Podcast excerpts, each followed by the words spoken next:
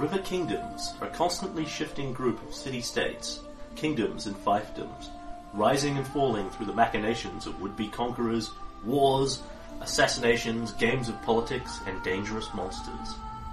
South of Brevoy sits the Stolen Lands. Stolen from what and when are a matter of some debate. Currently overrun by bandits and monsters.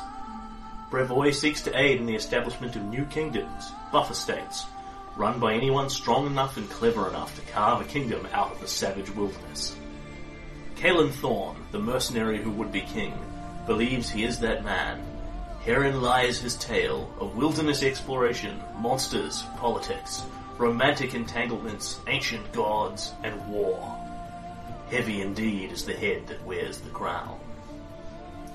Sugar Fueled Gamers, in association with RPGMP3.com, present Kingmaker, a Paizo adventure path.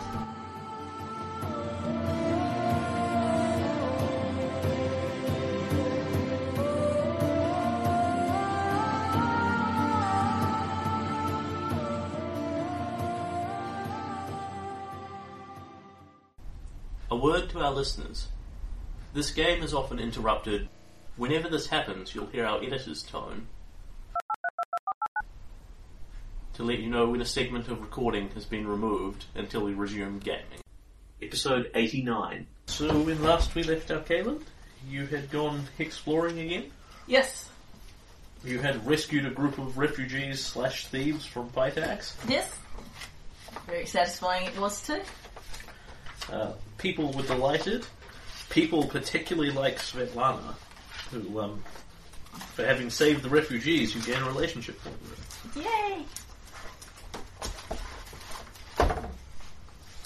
Having saved them from the predations of the swamp and Castruccio Irovetti.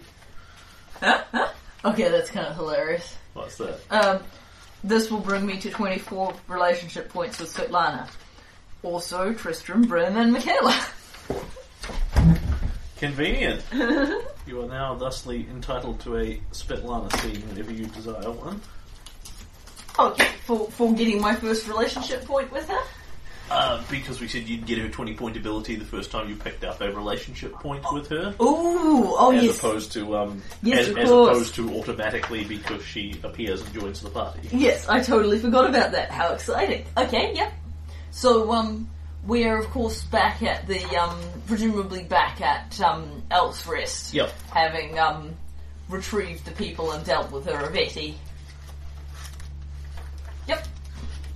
Okay, so would you like to do that now, or would Yes, you like that's to it. do Sound- Turn or whatever? First? No, sounds great. I would be happy to do that now. Okay. So, Svetlana will come to see you quietly and privately after you are done with um, after you are done sorting out this mess with Irovetti. Um, he has departed. It has been a couple of hours. Um, Kalen's gone out to ensure that all the stuff is gone, the refugees are all um, catered for, and that sort of thing. Um, with a carefully applied budget that's less than what they it's enough it's enough to get them started in a job, but it's less than what they stole. Because that's a moral lesson, damn it. A, a very small, gnat-like moral lesson, but a moral lesson nonetheless. Right. And Svetlana comes to see you um, as you have done in the past. Um, she will come to see you and she'll say, "Galen, uh, perhaps you would care for a walk around the garden again." Sounds great. and she takes you out the sunlight and her sort of white bleached bleached white hair and that sort of thing um, sort of walks you around a little and she says to you I was very happy with how you handled Rat and the others from Pitax it would have been the proper and legal thing to do to turn them back over again but not the right thing I know it will probably not end to our advantage in the end. It is a another thorn we have stuck in Irovetti's side. I couldn't. Um, I don't think I can really make him happy and still be be me. I'm not handing over my sword all first, and really, definitely not Bryn anytime soon. And he hadn't stopped asking, and I don't get the sense he's the sort who can really compromise. I'm just grateful he's um, refraining from invading us till we've dealt with Drelev, but The Clockwork King understands the greatest efficiencies. Honestly, I am not a soldier. If he thinks a war with us is inevitable, I do not know why he has not yet struck. Well, we are weakened would be the ideal time. he doesn't want to fight us. If he wanted to fight us, he'd have fought us. He he's not uh, the whole time we've been neighbours with him. He hasn't started a war with anyone. It it'll take. I think it's coming. We can both see that, but it'll take more than me telling him no over something he really wants, or even four things in a row that he really wants. Irovetti is a, a man, if he is a man at all, who thinks of the greatest efficiency in things. You are, I think, a man who thinks of the greatest good. And not only what is served in the long run, but what is served in the short run. It was not my decision to uh, be in charge of what happened to Rat and his people, but I appreciate the choice that you made. It was the choice I would have made. That's good to know. I um, feel pretty good about it on the whole. I hope it doesn't um, send a message that you're welcome to nick off with other kingdoms' property and come here. Not certain that's necessarily the one I want to be sending, but I couldn't square it with, with myself to hand them back over. It is a possibility, but we must deal with what is right in the here and now, rather than what may be right in a hypothetical in the future. We cannot turn people back over to Irovetti, turn away from our moral obligations just because we may be better served by, by them in the future. Nay, I just, I just couldn't do it. They're um, all pretty nice people, even Rat, even if he is a bit of a scoundrel. And um, I can't. There's not a lot I can do about what's happening in Pitax. I'm not, and I'm not cer- certain um, invading would do them any favors. Invading just to try and sort things out because I don't like the way he's running things would do them any favors. But it's a different thing when you've got people right in front of you who are in trouble. It is the first time I have seen Castruccio Irovetti since my experience with Godineska. There are whispers around him that are not words. They are the clanking of metal, the turning of cogs. They are troubling nonetheless to hear. He's not a good man then? There is a great metallic darkness within him. I suppose that doesn't surprise me over much. If he is beyond morality, well, many people have claimed such. Does they're not usually- usually the ones you'd want to get to know, I. No. So yes, he is evil according to her detective evil, Yeah, and making no effort to hide it whatsoever. Yeah. he doesn't care. yeah. I have been thinking about what happened when we went out uh, adventuring into in out in the tent. It was uh, a fascinating experience, like nothing I have ever done before. To be out in the wild with no cities, nothing around for endless miles, to have everything you needed to live being carried on your horse and on your back, to have tents and the fresh grass and the adrenaline of facing three giants at once and then the trekking through the swamp with the muck and the ooze and the bugs. You managed very well, Les. I know it's a bit different from anything you've done before. it is yet another one of the many experiences that uh, I would have never had if you had not chosen to come south to the trading post. I am very grateful for whatever decisions were being made in Brevoy that day that passed the charter to Hearthstone. Uh, I think I'd best. It's probably best I don't know what father, what horse stealing father was doing behind the scenes about that. Quite. I'm sure that Eldest would have a, Lord, Lord would have a great many uh, interesting stories about it. I'm not so sure we would want to hear them. I myself find, and I'm not, I'm not happy about what's happening in Brevoy, but I find the um, peace and quiet of being so far away from that snake pit very soothing. The um, it's not. I know we've got our own politics, but at least it's at least a bit smaller and more under control. There is something I wish to speak to you about, something that I wished to try. Uh, you uh, are you are not a. I know you are not a scholar, no uh, student of magic. Uh, nor, for that matter, am I. Although Tristan has has done his best to explain it to me, and it is still not something that I have his breadth of knowledge on. It's just something that I I know that I feel inside me now. I have spent a lot of my life trying to hide from the power in my blood. Now, I have found myself wondering where it comes from. Whether there were dragons, demons, angels, or whatever in my past. My parents could answer, I'm sure, if I had any idea who either of them were. But the magic is in me, for better or for worse. But since I can control it now and use it for the good of Stagthorn and others, then it is for the better. As I say, there is something I would like to try. There are, you must understand at least, there are distinctions between various powers of magic. It does not conform to known laws. I can uh, blast a room with great gouts of fire, yet it does not catch. The fire burns hot and then goes out almost instantly. It does not behave like normal fire, you understand. Aye, I think so.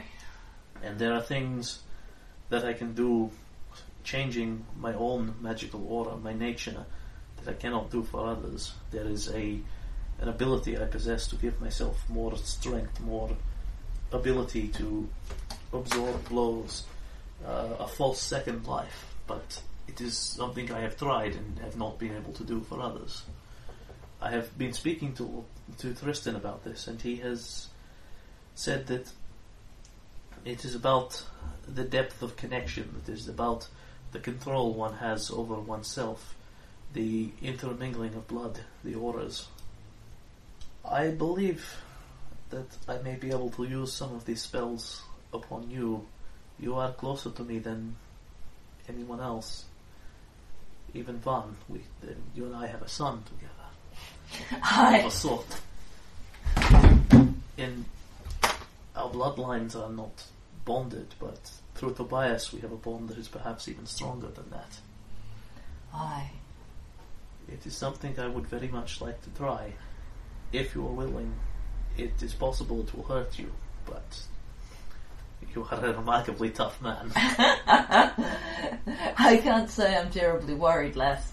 The um, I trust you, and um, I've um, brought enough back. I don't think I'll um, I don't think I'll run into grief too badly. then, if you are willing to try, step close and take my hands like this. and brings both hands up and interlinks her fingers with yours and sort of stands a half a breath away from you. and Sort of breathes very deeply. She says, I want you to close my eye. I, I want you to close your eyes. I want you to think back to that day you first came into the trading post. You sat down, ordered a mug of ale, and asked to know where everyone was and what trouble was happening when I came in with your ale. Think of me that day, my, your first impression, and I will think of my first impression of you. And you cast your mind back to that fateful day. Damn, she's hot. Yep. Damn, that woman's gorgeous.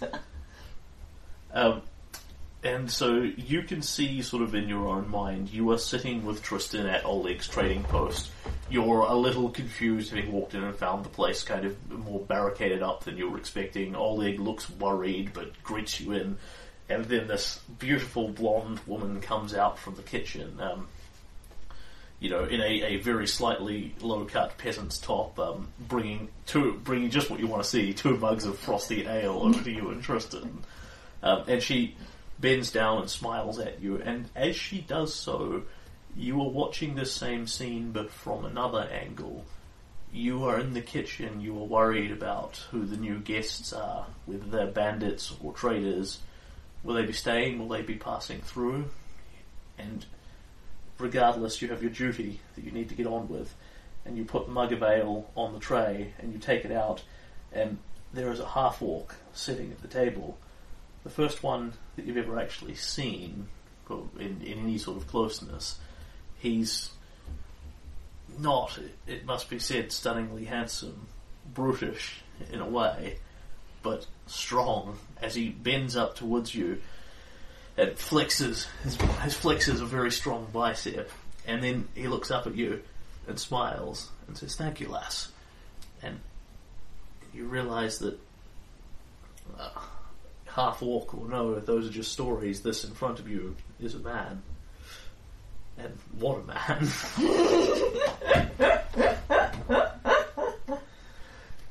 and then she says to you, "Oh my, all right. I I see. Think of the day you bought. Think of the day you bought me the moon radishes." And you do so again. And I can go through several of these if you desire, or we can just leave it at that um, one. I think um, that one was pretty cool. Yeah. I don't necessarily remember what I was thinking when I brought her the moon radishes. Yep. And so then, then she takes you through. Think of what happened. Think, think of when I came to the woods that night after you had left a letter for me. You thought I would bring Niska, but I came alone, in full trust of you. Think of what happened. We went out together, stood together against those giants back to back, defending our community. And again, you get these doubling experiences. It's your perception, and then it melts into her perception of it. And once it melts back out, you can definitely separate the memories, and indeed her ones, once you stop thinking of this, become kind of hazy and indistinct. You are aware of what was there, but they don't feel like your memories. They feel like an old movie that you'd watched, kind of thing. Um, and what you feel coming off her is a lot of gratitude, a lot of support, things that she has expressed to you on several occasions, but feeling them from her point of view is very different. Um, and she says, Yes, you'll see it. And I see it. I did not see it before. I knew how much you had done for me, how much you had changed my life, but I, I did not realize that you felt that I had changed yours, that I had done things for you as well. I see it now. Everything you have done for me, everything I have done for you. Blood of my blood, father of my son, friend, king, Caleb. And there is a noise, and she steps back from you, and when you look, and, she says, "Oh my, uh, open your eyes." And when you do so, there is this shimmering wreath of fire all around you, burning and crackling hot, and yet it causes you no pain, no grief at all. It is facing outwards, towards her, towards the world, this shield of flame around you. Oh my. It worked. It worked. We are close enough. Magic I can use upon me is magic I can use upon you. Should, this is sort of raise her arms to hug you and then, ah, right. Concentrates, the shield of fire winks out, and then she reaches in and hugs you. Thank you for everything you have done for me. Thank you for everything you've done for me, Les Alright, and you get the little ding unlocked ability difficulty. That is called Everything You Have Done For Me. Uh, this is not one that you'll need to activate so much as a um, Mm-hmm. GM activated one. Uh, and what it essentially says is that you are considered uh, to be a valid target for personal range spells for her. So anything that she can only cast on herself, she can now cast on you instead. That's um, Kalen. Awesome. Like she's got to physically touch you to do it, but um, you are now a valid target for spells which you are otherwise not. Awesome. Hmm? All good. And that's that scene. Yes. And we spend some more times hanging out in the garden and just talking about life. Yep. Svetlana's awesome. Then it is over to you, Lydia. Yes, and um, it is, and that is the month of Rova. Yes, it is. So we roll into the month of Lamashan. Yep. We may proceed at your leisure with the kingdom turn. Yes. And uh, this is a big deal. I have money. After several turns of failing my economy checks, I'm pretty excited by this money. I did spend a bit of it on um, paying off a Revetti, but I still have quite a lot of it.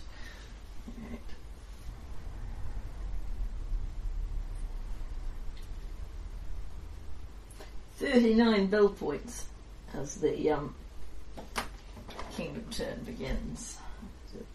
Lamashan. Seven twenty. Yep. Alright, and roll for stability. Yep.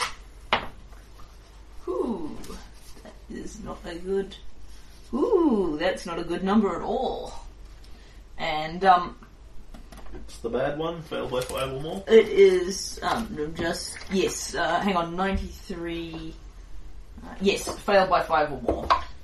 Uh, you may gain the grand sum of two unrest. Yep. So this is still the war, but I think more pressingly, people are starting to become aware that you know uh, potentially it's it's drawing towards the close, and they're really worried about what's going to happen because of that thing with Gorham and Yeah. you know the threat that I'll be Some, killed. of, and- some of your people are of the firm belief that uh, is going to somehow sweep you away against all odds by pure luck and divine fortune alone. yeah, Um, other people who are a bit more practically minded are of the opinion that you might well win, but then what happens to Stagthor next? How many of our resources are going to go towards repairing Fort Drelev? Are those damn Drelevians going to come in and take our jobs? we should build a wall. yeah. Then pay your consumption. Yes. Uh, so, yep. Brace for incoming amazing magic items. Yep. Uh, feel the power of one moderate, One medium. one Yep. medium. A scroll of locate object. So I have to drain this well of um, sucky ones and find something interesting on there sooner or later, right? Sure, sure, why not?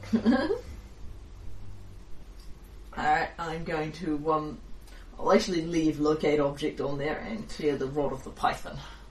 Okay, you may modify your unrest if you choose.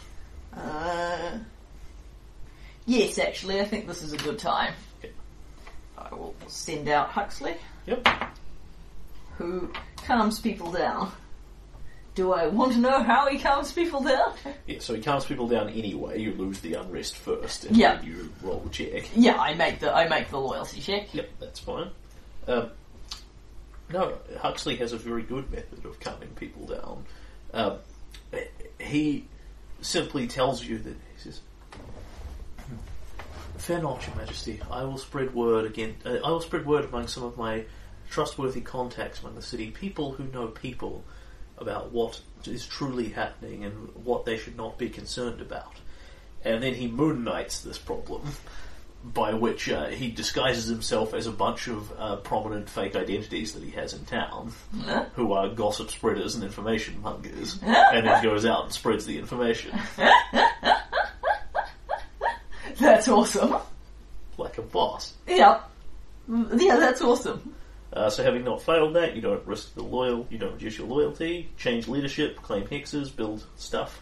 And do the things, yes. Now, um, before I start spending my money, Yep.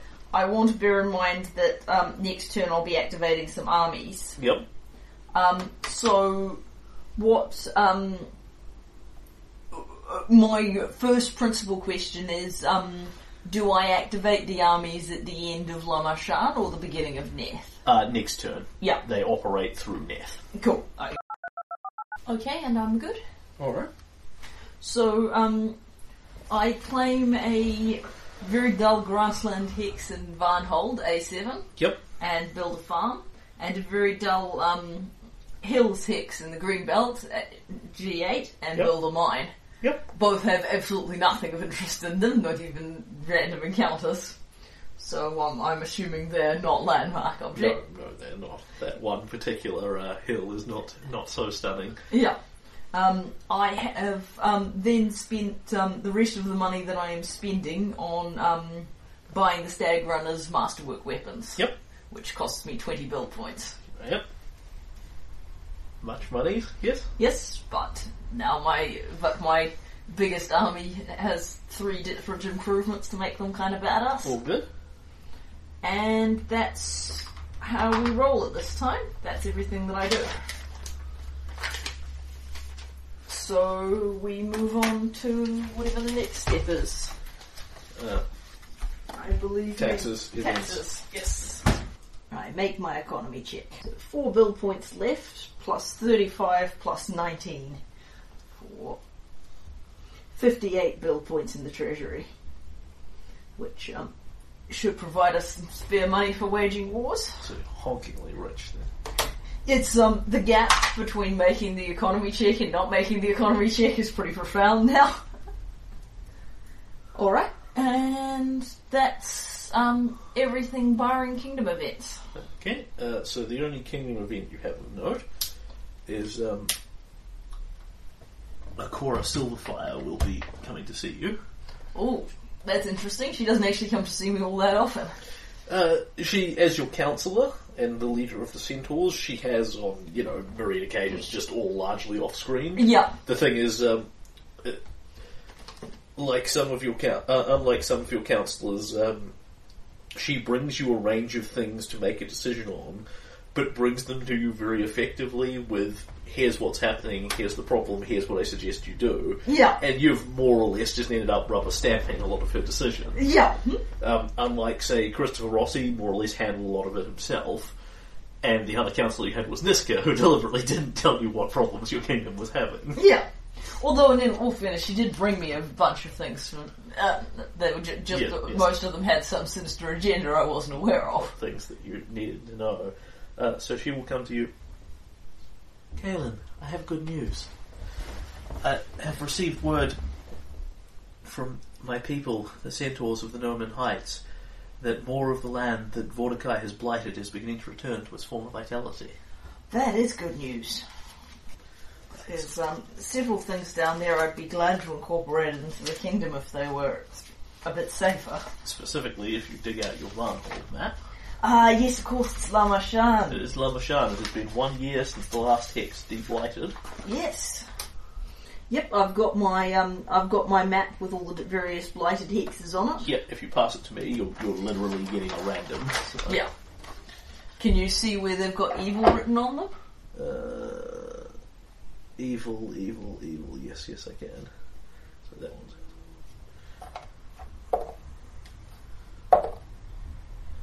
So that is E8. The grasslands hex. Blight has now retreated from it. The scouts no longer report nightmares. The ground is actually growing again.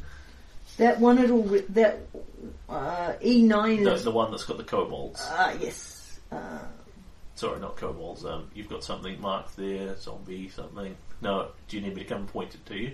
No, oh, yes, yes, here we are. Yes, sorry, I was being put off by the kobold thing, but you were quite right. Yep, so that's the gr- so that which means that there is a kind of pattern because the the evil had reached up to the watching stone and has cleared out of that, and now it's cleared out of the neighbouring grassland. So Yep. it's sort of it's receding in kind of a tide back towards Vordakai stronghold. But not yet the one that's got the good minerals that Corwin found.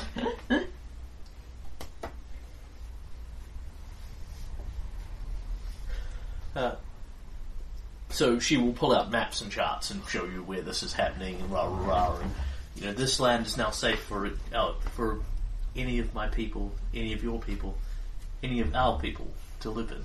Should we choose to expand that way? That is good. We've got some nice hunting preserves up up in the north. We could easily expand those south. That's, um, I um, I look forward to the day when it's all been clear.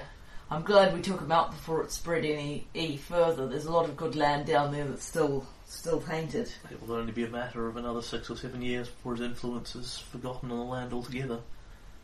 It's a heartening thought, isn't it? The old demon that we had feared for so long. Ah, the future moves on for all of us. Of the future, I saw the new blades that have been made for the stag runners, the bows, the new weapons, that sort of thing. I've understood what you say to the council. Is it truly our intent to take the fight to Drelev, to Hannis Drelev?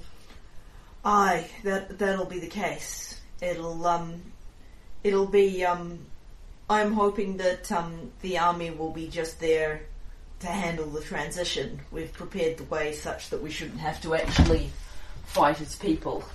Drelev himself will be a different matter, of course, than some of his guards. Stagthorn has had battles before, but they have always been battles that have been brought to our, draw, our door, or us turning to chase invaders across. If we are to actively assault another city, that is a matter of war. Aye. Although um, it was before your time, but um, we brought the fight to Hargulka and his monster kingdom in the south. We took the armies down and um, took out his trolls. I was busy sneaking into his base to cut his head off with Bryn at the time, so I wasn't there. But Do you intend to advance this matter in peace then? You don't wish the army to fight? You uh, believe that we will make, get access to Fort Drelev without fighting? that's my hope. Yeah, the um, the people there have um, they've got their own pride and their own traditions and the like, but they've had a long time of very bad rule. It's a sad. I've been there a few times, and it's a sad place. I would prefer, and I've no grudge against Drelev's people, and hope them to become my people. I prefer we didn't have to fight his armies, and the mercs will um, leave as soon as they're not being paid. Then I will pray to Mother Moon that this ends, that this remains a matter for peace. I hope so. And if you're um, sending a prayer up, you can pray that the um, integration of Drelev's people goes as well as it did with yours.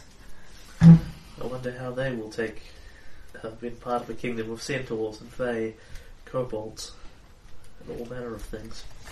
It isn't exactly what I um, planned to found when I first came down here, but it's gotten to um, be such a habit when um, Tristram found some um, little village of dragonfly people dra- Drelev had um, wiped out. I was really sad we wouldn't have gotten to see them as part of the kingdom. I don't think that's how I'd have thought of it when I first come down here. Certainly, I'm glad. I'm glad that Mother Moon's light shone in such a way to bring you as our neighbour in Varnhold. If you were not here, we would border upon Drelev directly. I, I don't think that'd work out well for you. It would have been a matter of war on more than one front.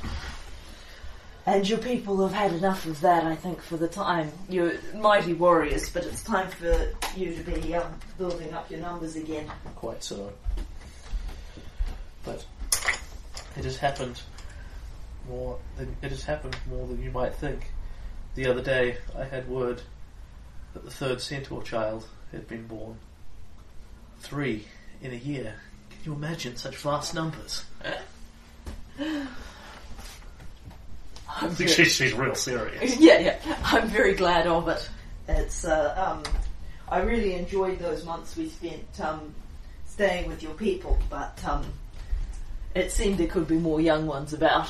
One of the mayors was one of the mayors was pregnant. As you came to us to speak your piece about Vordakai, Uh, once I, once it became clear that peace between our two peoples would work, I knew that one would grow up in peace. I was delighted to see when a second was born in Stagthorn's borders, but a third. We've never had such numbers in decades.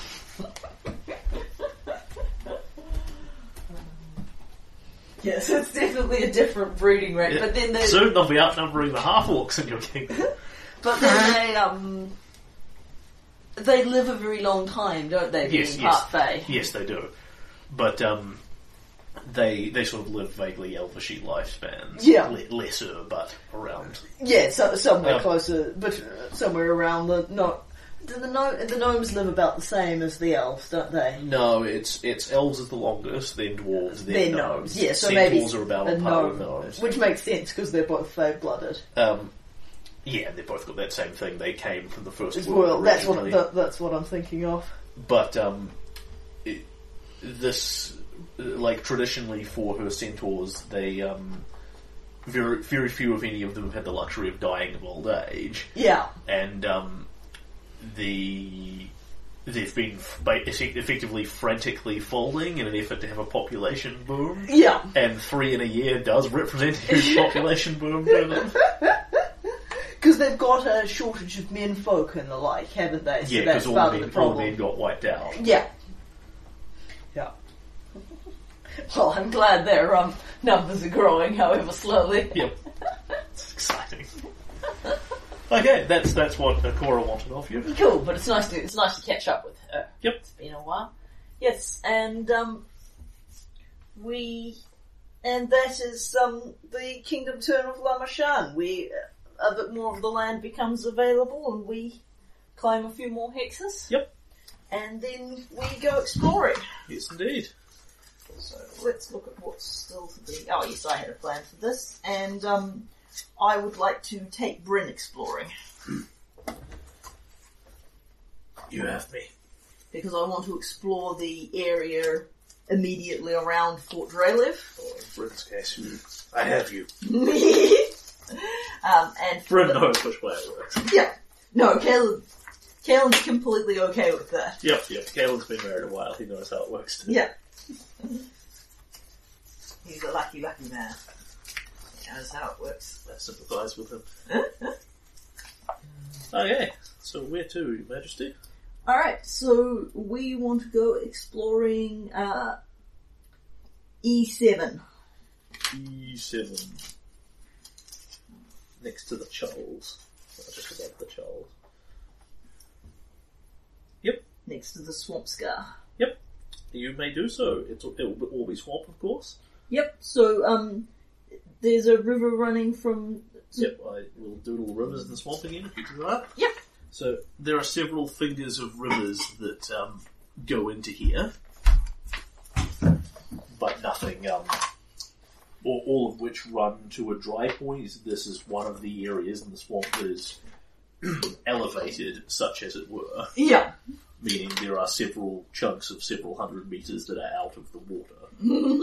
Um, as to what you find, uh, you are set upon by a beast, oh. and you slay it with ease. Oh. Okay. That's fine. I thought it was going to be one of those dramatic beasts. No, no, it's another couple of Charles. Yep. You you monster them, Yep. and you realise how much easier this is when you're not trucking around with um with with 15, 16 refugees. yes. Small, fragile civilians. And other than that, the area is clear. Cool. Alright, so we explore that hex. Continue onward into um, D7. D7. I will do doodle map more again. Alright, so this one has a couple more rivers breaking around of it and the bottom of Lake Hooktongue. Nice. Um, the lake takes up a moderate chunk of it, probably a little bigger than I've actually drawn it on that map. Yeah, that's Same fine. me. Um, and that's what you find in it. Swamp Lake. Cool. Alright, and um, we explore that one as well. And then we head into um, C7, which may not have rivers that need drawing in. Uh, or, May, of course. no, no, C7 is grassland. Yep. Um, and there are farms here. Ah! Sweet, so this is actually a farm hex. It is a farmed and roaded hex. farm D to remind me that it's not my farm. Alright, and there's a road going through into Fort Drelev, one assumes. Yep. And that is where the road stops. Uh, i.e., when you follow this around for a bit, and all, all you and Bryn do here is basically pull pull your hoods up slightly so you're not obviously the half orc king of Stagthorn. Yeah. Um, and you know you will actually see a few farmers out and about there. Um, the reaction is much more. It, it's not hostile. It's almost fearful.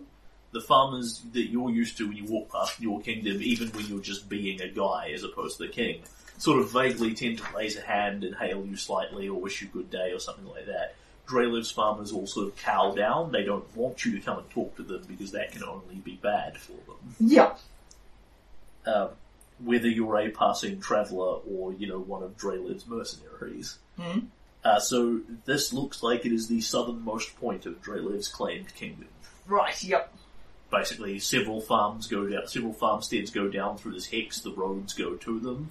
Yeah, because the um, he's got a farm to the north as well. Yeah, yeah, Yeah, so we yeah. got Uh, th- thus far, you've found um, two claimed hexes. two two claimed hexes. Well, in all fairness, he, Um, he, he must have the. he has the actually roads. claimed the ones up to Widenstone Bridge Yeah. to make the road. Yeah, so he's claimed this tiny little line of Yeah. kingdom, Yeah, exactly enough. wee and small. Exactly enough to have a couple of farms to sustain him. Yeah, and Um, and one road to Brevoy.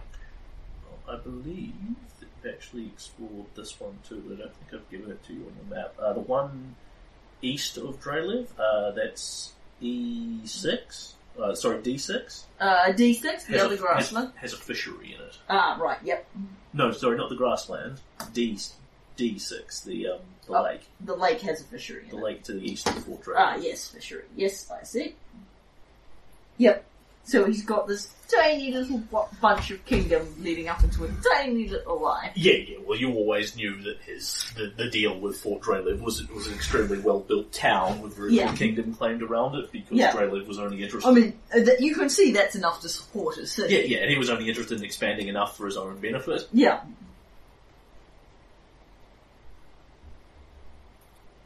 Okay, that's what you find. Yes, and um, going to um, and then we're going to um,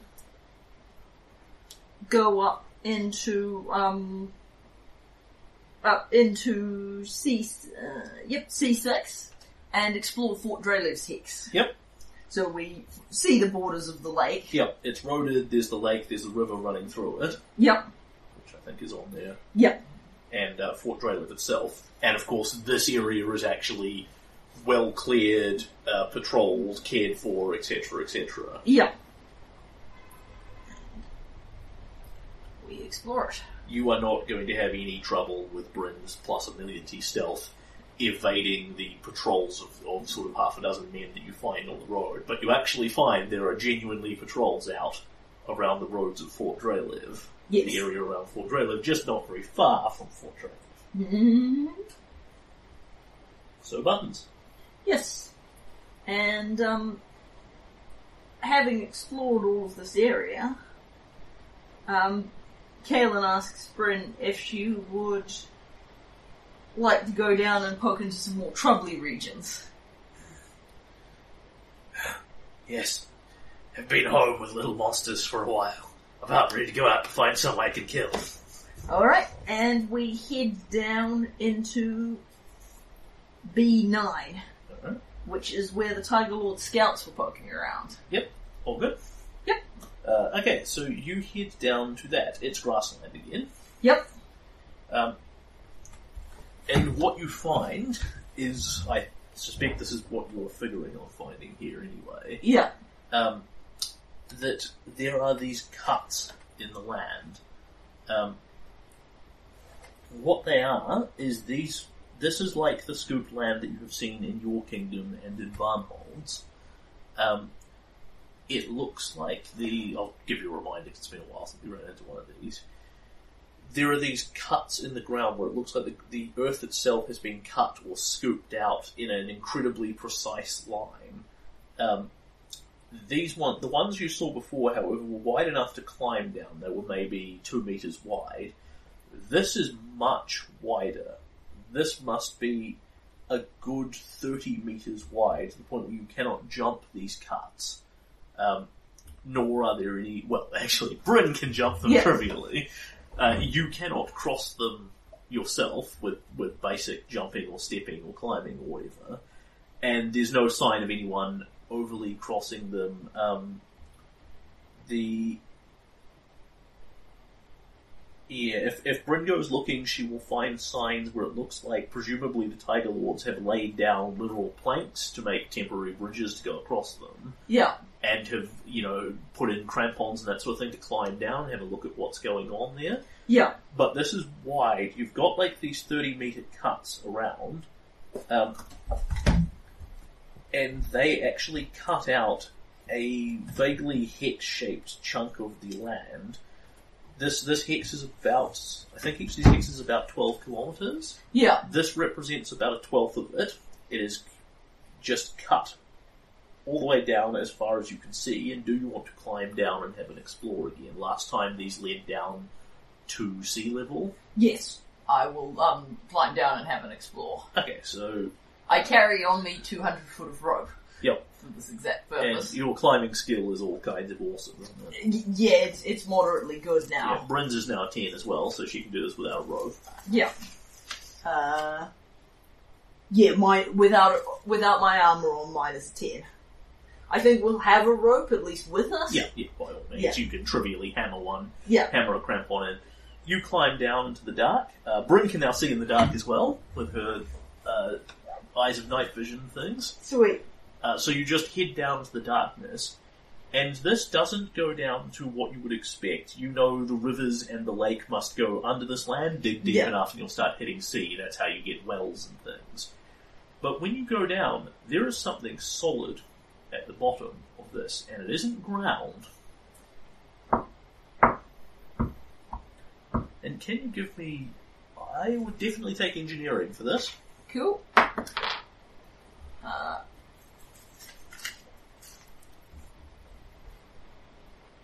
that's a twenty. Okay, so it's very loosely translucent, this matter, and you look at it and you hang on. It's glass. Hmm.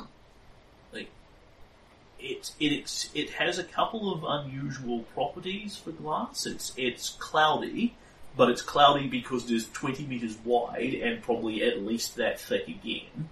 And it supports your weight, no problem. It's a solid block line of glass going all the way around. And you can sort of walk back and forward down what is now literally a tunnel scooped out of the land. Uh, uh, so it, it's some, it, it's very much like glass, but you suspect it's actually a sort of crystalline that um, comes very close to approximating glass. And the reason you, uh, let me think about what I'm actually telling you here. Uh, let me just look up this stuff. The mysterious glass. I have Winchester out with me because I'm not exploring in the swamp, so that's fun. Brr. You can climb down holes yourself. Yeah, he he stays. I'm not well suited for that sort of thing. Yeah, but you know we're exploring some nice grasslands. Yeah. I'll be up here eating. So. Yeah. Putting our little beers and tuck set into their benefits.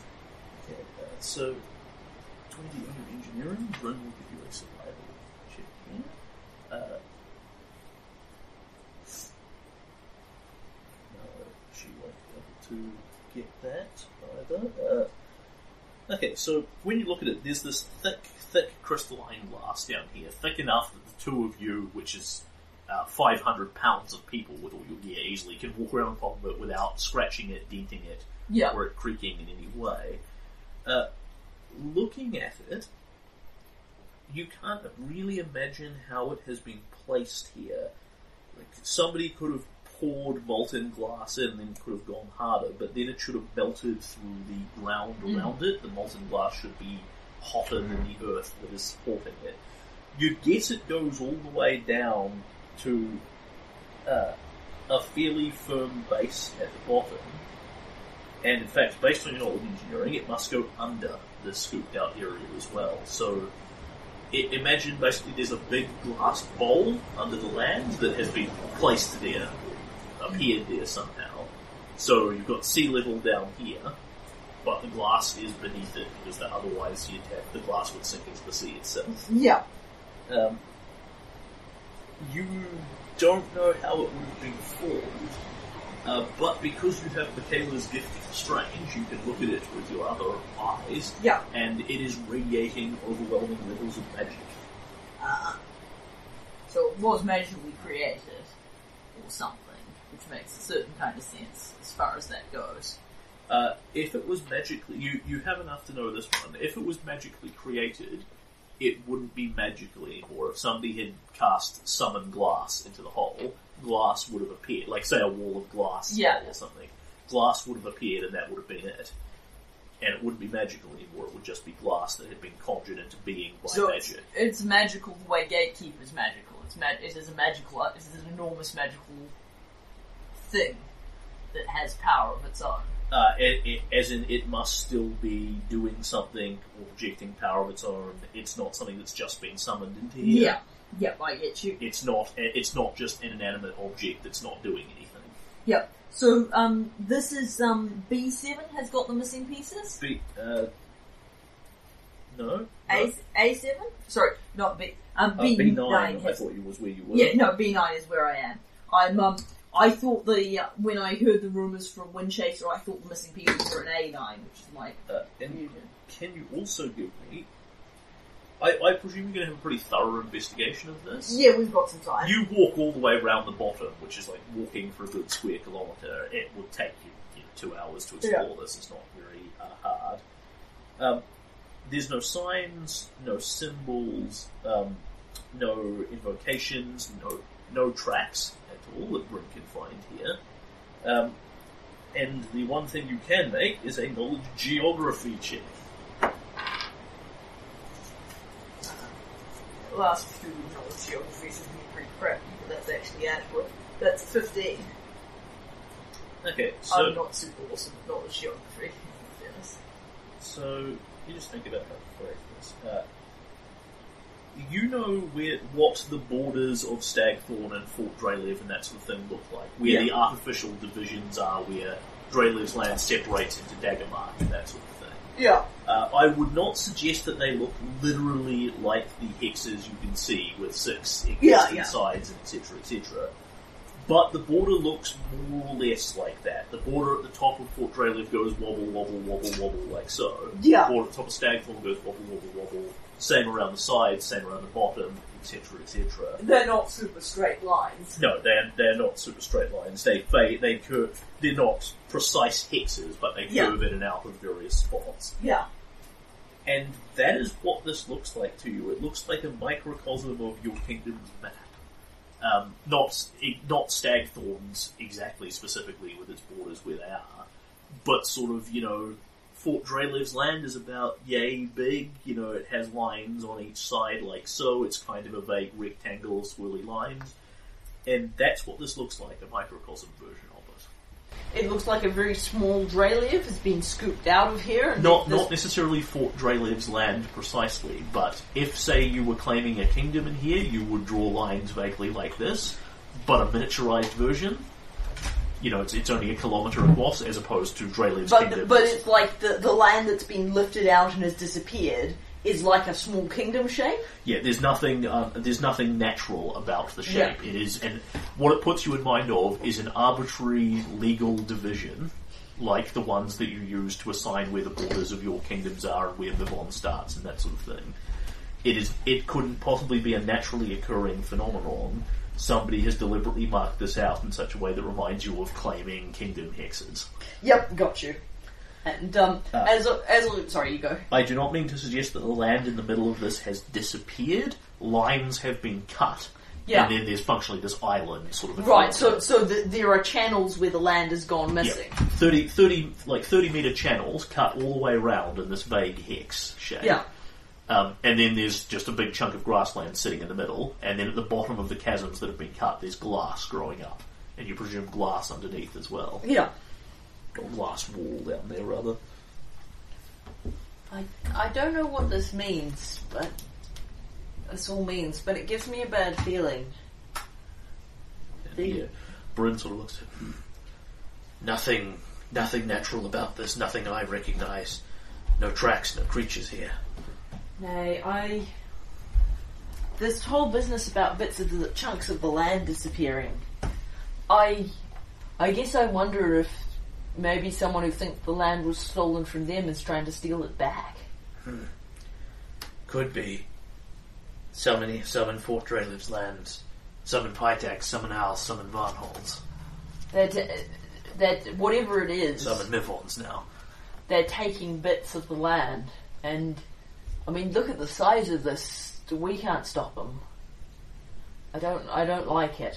Yeah, and this this shape is not what you saw previously. The ones you saw, the excavations were a lot smaller, and they Yeah. were just lines. Yeah. What I wonder is, um, are the ones in those hexes bigger now? Uh, I um, am. I am. If if if you think that is the kind of thing Kalen would have kept an eye on, I am perfectly happy to just give you a report on that. Well, I'm going to commission one when I get back, Yep. shall we say. Because it's not necessarily a question that would have occurred to me before looking at the big hexes, because we don't claim those hexes, we stay out of them. Yep. But I c- can easily send some scouts to go have a look. So what I want to know particularly is that first one we found on the border of my land, is it still like it was where it's just channels, or is it Or is it bigger getting now? bigger and is it getting deeper? Um, particularly, you know, is it getting bigger in the sense that we know it's there? Has someone just kind of come in and done that, even though we've been right here? I mean, you know, nearby, not, you know, literally watching it, but. Uh, no. Ah, None of them have changed. Well, that's a heartening Or- or at least- as far as it goes. At least not so much that it's appreciable. Like the Yeah. difference between, say, a cut that's 30 centimetres wide and a cut that's 35 centimetres Yeah, wide yeah, is pretty distinguishable. But but they're But not there are- growing. They're not growing fast. They are not. They are not growing fast or changing or being cut further. Cool. Uh, that is something. And indeed, you know, you can order people to try and fill them in again if you desire. No, no, we're we're staying. The when we found out Drelev had had deliberately not claimed his, we moved our pe- we de- we re- remo- relinquished our claim on ours and moved our people out. We haven't claimed the ones at Varnhold Can you either. pass me your character sheet? See if you have any other um, applicable skills to this, because I can think of one or two. Sure thing.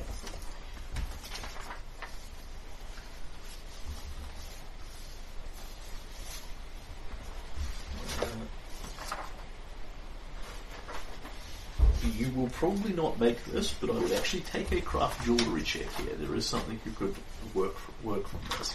Interesting. Uh, yeah, my craft jewellery is um, still just kind of a hobby. Not one I've put a ton of points in, but I do get a 16 Okay. as far You- as it goes. You can't put your finger on it, but this glass and this this digging and this little island make you think of make you think of jewellery for some reason. There's nothing inelegant about it. It's been done. Uh, it's the, been done the lines are the lines are wobbly, but they are precisely wobbly, like they've been done that way deliberately Yeah. to match the land borders. Um, and the glass itself is only not translucent because it is so thick, and only then from a certain point of view. Um, if you looked at it from further away, it would appear much more translucent, kind of thing. If anything, it um, yeah, it just it puts you in mind of jewellery because the glass itself is actually quite elegant and beautiful. Interesting. You could uh, theoretically smash it if you were so inclined. Like, Yeah. uh, actually, destroying it all would be quite hard, but if you want to see if it breaks, waffling away on it a few times with a flail is, is an action that's completely available to you. Yes, Kalen is not going to do that. Fair enough. The, um, there may be something to learn, but this thing gives him the wig, and he's not going to poke it more than he. Um, Yep. Yep. Overwhelming magic is coming out, and unless you have spellcraft, that's the most you can get out of it. no, no, the um, Kalen's got that. Um, It's literally, you look at it and there's like this aura of blinding magical light coming off it when you look at it with your detect magic to the point where it's starting to give you a headache. yeah, Kalen's got that feeling that he had when he was um, fighting the Iron Lord's minion or um, in the boneyard. This is something that he wasn't meant to poke. I'm in over my head here. Yeah, I feel in over my head. Yep, fair enough.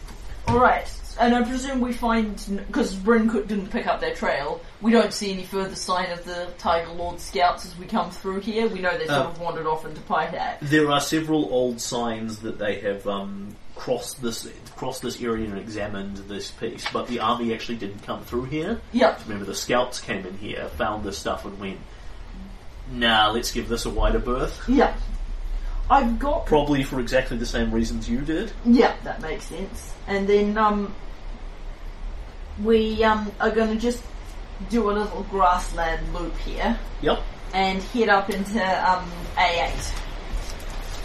Uh, your your other takeaway is this: this much of this particularly shiny, particularly strong glass is probably quite valuable if and when and how you could mine it out. Yeah, yeah, yeah. no. Okay, uh, A8. Yep. Uh, I believe you've done that. That's where the horses were. Yeah, but they um they weren't there. When, I I don't think Possibly we have. I haven't marked it as explorer, but yeah, okay, I'll just mark that. Or that's where you found them originally. Yeah, but we didn't explore. yeah, We didn't explore it. Okay, you you explore it. Yeah, Um, there's grassland. yeah, Not only is it, um, you know, clean, tidy, relatively empty, um, you'd find several points where horses have grazed on, Yeah. which doesn't surprise you. What does surprise you is you don't have any form of random encounters or anything here, as if, you know, somebody has gone around and cleared out the area. And given Windchaser is actually here with Yeah. you, he says, Brrr.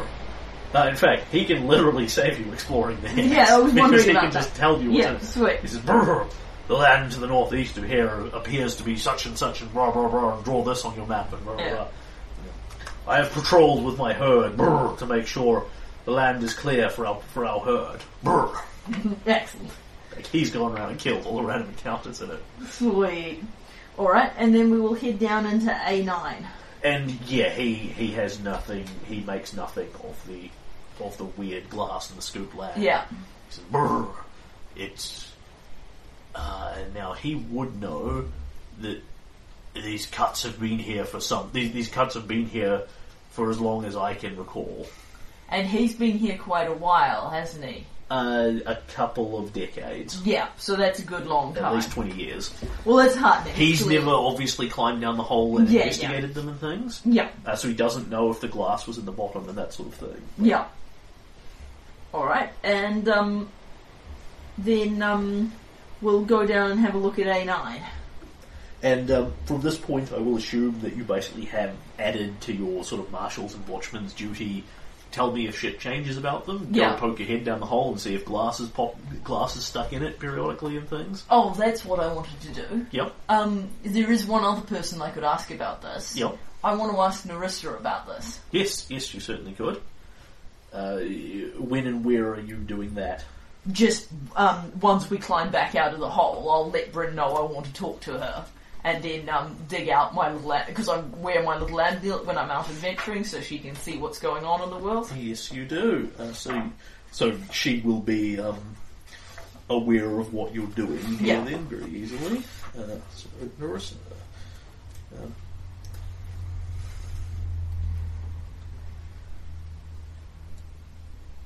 I don't know if at this point, when I consult her when I'm out adventuring, if I go in to see her in her little realm, or if she comes out to me. Uh, you actually have the you you feel that you have the capacity to do either. Yeah, Uh, by default, generally speaking, she comes to you because she can literally perceive whether you're alone or not. Yeah. The, um, what is it? You forgot it wasn't an amulet anymore, was it? it, it's like a little. It's a. It, it, it, oh yeah, you just have changed to a different kind of amulet. Yeah, yeah, it's just not a monocle because Yeah. I don't like monocles. Uh, That's that's right. Yes, it was a monocle. Mm-hmm. Um, so So she sort of gave me instructions on how to sort of effe- effectively rededicate it into a new thingy, which is my thingy.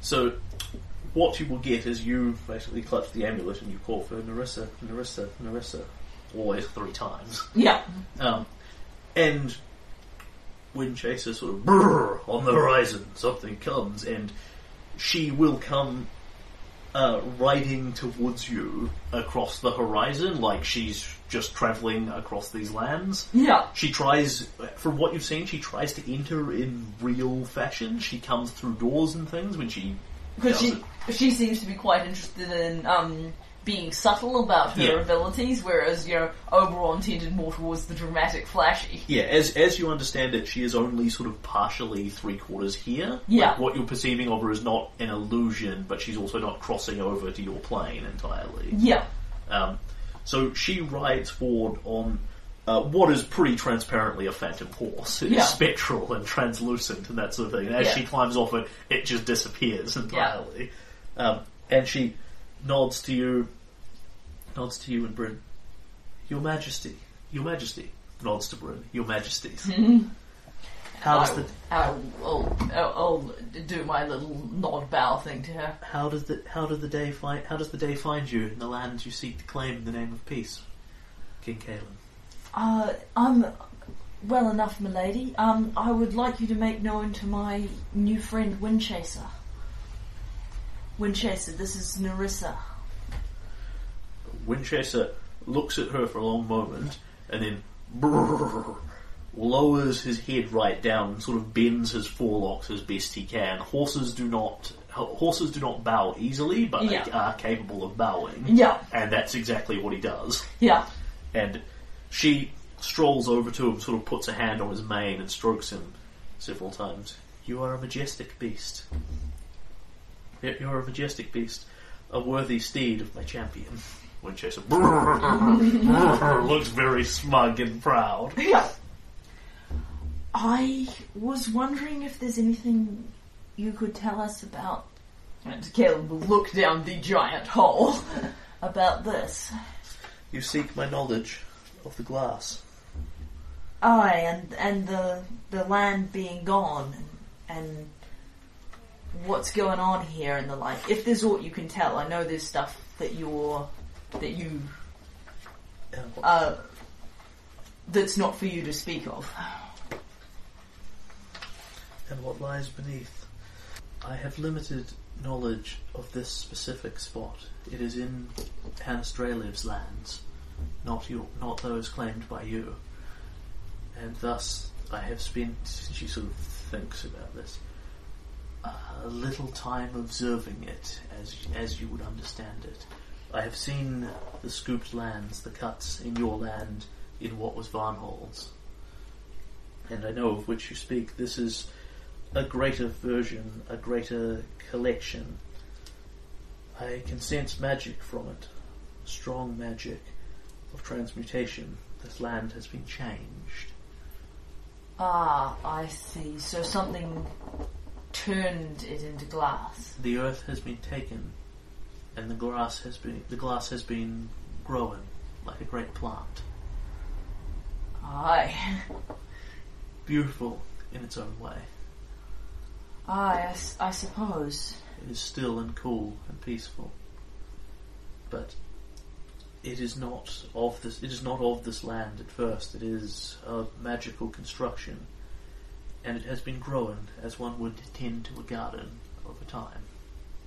So it it maybe was smaller before. The glass is, is spread out.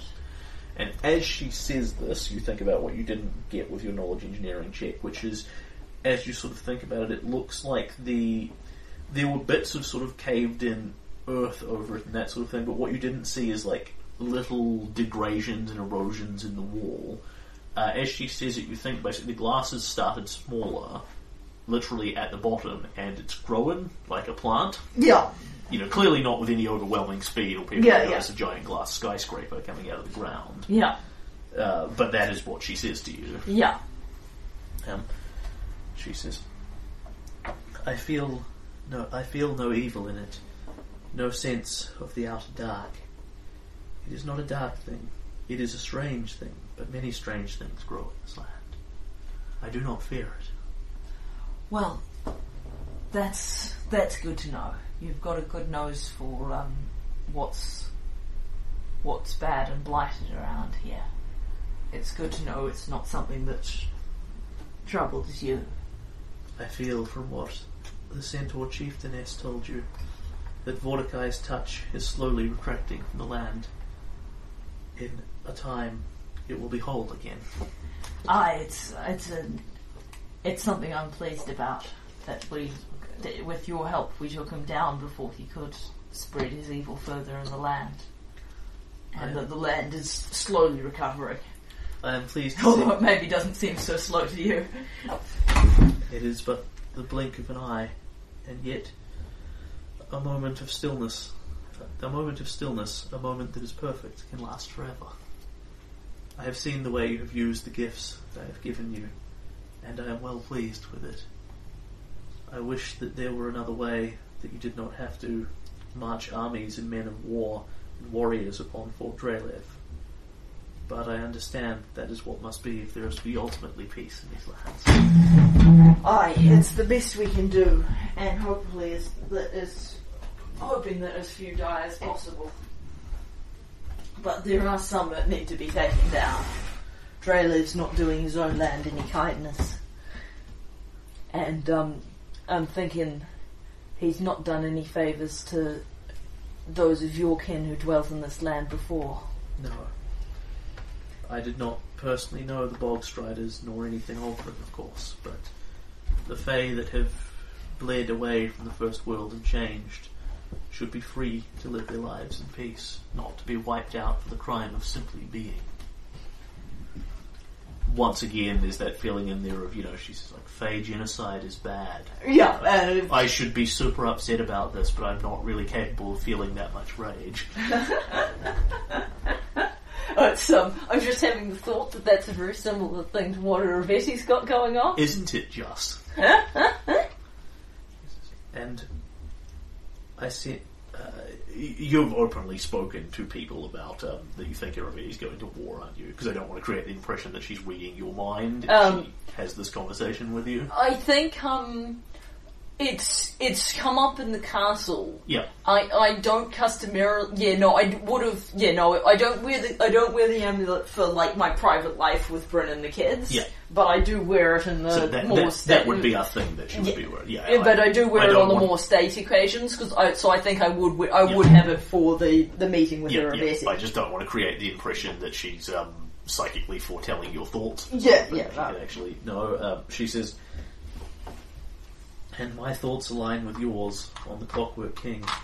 He is not a man to sit idly by and let peace reign. His heart is twisted and broken and metal now. Aye, Svetlana said something of the kind that, and you know, it's it's all very well to look out for those refugees, but that there are presumably other people who need helping in his lands. I don't want to, I don't want to start anything with him, but I, I will be ready if he, if there comes a time when he feels the need to start something with me. I deeply regret the conflict is likely inevitable. The Clockwork King is not a man who will be dissuaded by morality or the right thing to do, only his cold, cold logic. I, I think whatever road he's walked down or bargain he's made, I think what he's given up can't be got back. Beware of him, my champion. I would deeply regret losing you. I would deeply regret losing you to him at this point. I'll be as careful as I can. And Kalen will sweep her about. Thank you for your wisdom. Go in peace and grace, and enjoy these fair lands. And enjoy these fair lands as you bring more fairness and peace to them. and she turns, casts a spell, a horse appears, another phantom steed appears, she steps back on it, she rides out of sight, and then presumably she disappears back to the first world. Yeah. Oh, uh, she had one more thing to tell you because I don't Yes. think this has come up yet. Um, So before she Yeah. Yeah, yeah, she says, there is one more thing that you should know. You gave me Niska's you gave me Niska's body to keep in guard, and she has been buried in the gardens of the Fable, the house at the end of time, where I make my residence. In my realm, there are intrusions that I can sense and will not tolerate. The hag, Gyronna, she who has no place in me, reached out for her servant. Ah, so they'd have they'd have brought her back if you hadn't taken guardianship of her. She failed. Where, Nis- where Malgorzata Niska lies is not for Gyronna to touch. She has no place there. So literally what she's telling you is she sensed somebody endeavouring to cast resurrection on Goody Niska again. Which, of course, would because it will be a cleric of Gyronna. That means the power of Gyronna Yes. endeavoured to reach into Yeah, somewhere a cleric of domain. Gyronna has said resurrection, Yeah. and Gyronna has gone, "Zzz, ow, Yeah, yeah. I can't get in there. and, and it has failed. Yeah, because the impression I get is that while Nyrissa's power was once much greater than Gyronna's, it's now not necessarily in the same league anymore because she's given. absolutely not, not even remotely. But that it is, what she has left is very concentrated. Yeah, because like her, her you little know, domain is very much hers. you know that whatever Nyrissa is now, she was once Titania, one of the great ladies of the Fae. Yeah. And literally, absolutely a goddess in her own right. Yeah, She's now functionally an incredibly minor goddess. She Yeah. barely exists. She doesn't exist at all outside of the River Kingdoms. yeah, And she only has a limited spray of influence over them. yeah, Um, but it's it's one of those things when you reach into a god's home. yeah. The, Yeah. the, the, their personal domain. Yeah, she is is vastly in, in matters of divine intervention. There, she says what goes. Yeah. In much the same way as you, you don't want to mess with Pharasma shit, particularly at any time, but Yeah. you especially don't want to do it in the boneyard, Yeah. because where the boneyard is. Yeah, likewise, she would have no power to say pluck Kalen back from the boneyard if Yeah. he went there because she just can't cross into the into the domain like that. Yeah. Um, Gyronna, Gyronna's power is not equal to mine in my fable.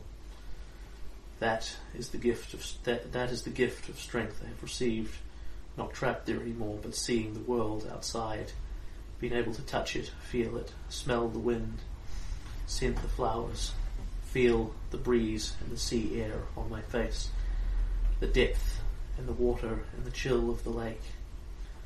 Those things are mine. They are not for her to touch. So is the conception I get that um, by taking the amulet out with him and spending time with Nyrissa and paying attention to her and stuff, Yep. is Kalen actually helping her husband her little power and maybe expand it a bit? Yes. Excellent. Yeah, she wouldn't have. She well, she might or might not have been able to do this previously. Right. But she damn sure can now. Sweet. That works for me. I'm in favour of boosting her power up a bit. So that is what she wanted to tell you. Someone Yeah. has endeavoured to resurrect Niska again. She can't tell you who. Just Yeah. somebody somewhere. Yeah. And uh, actually, uh,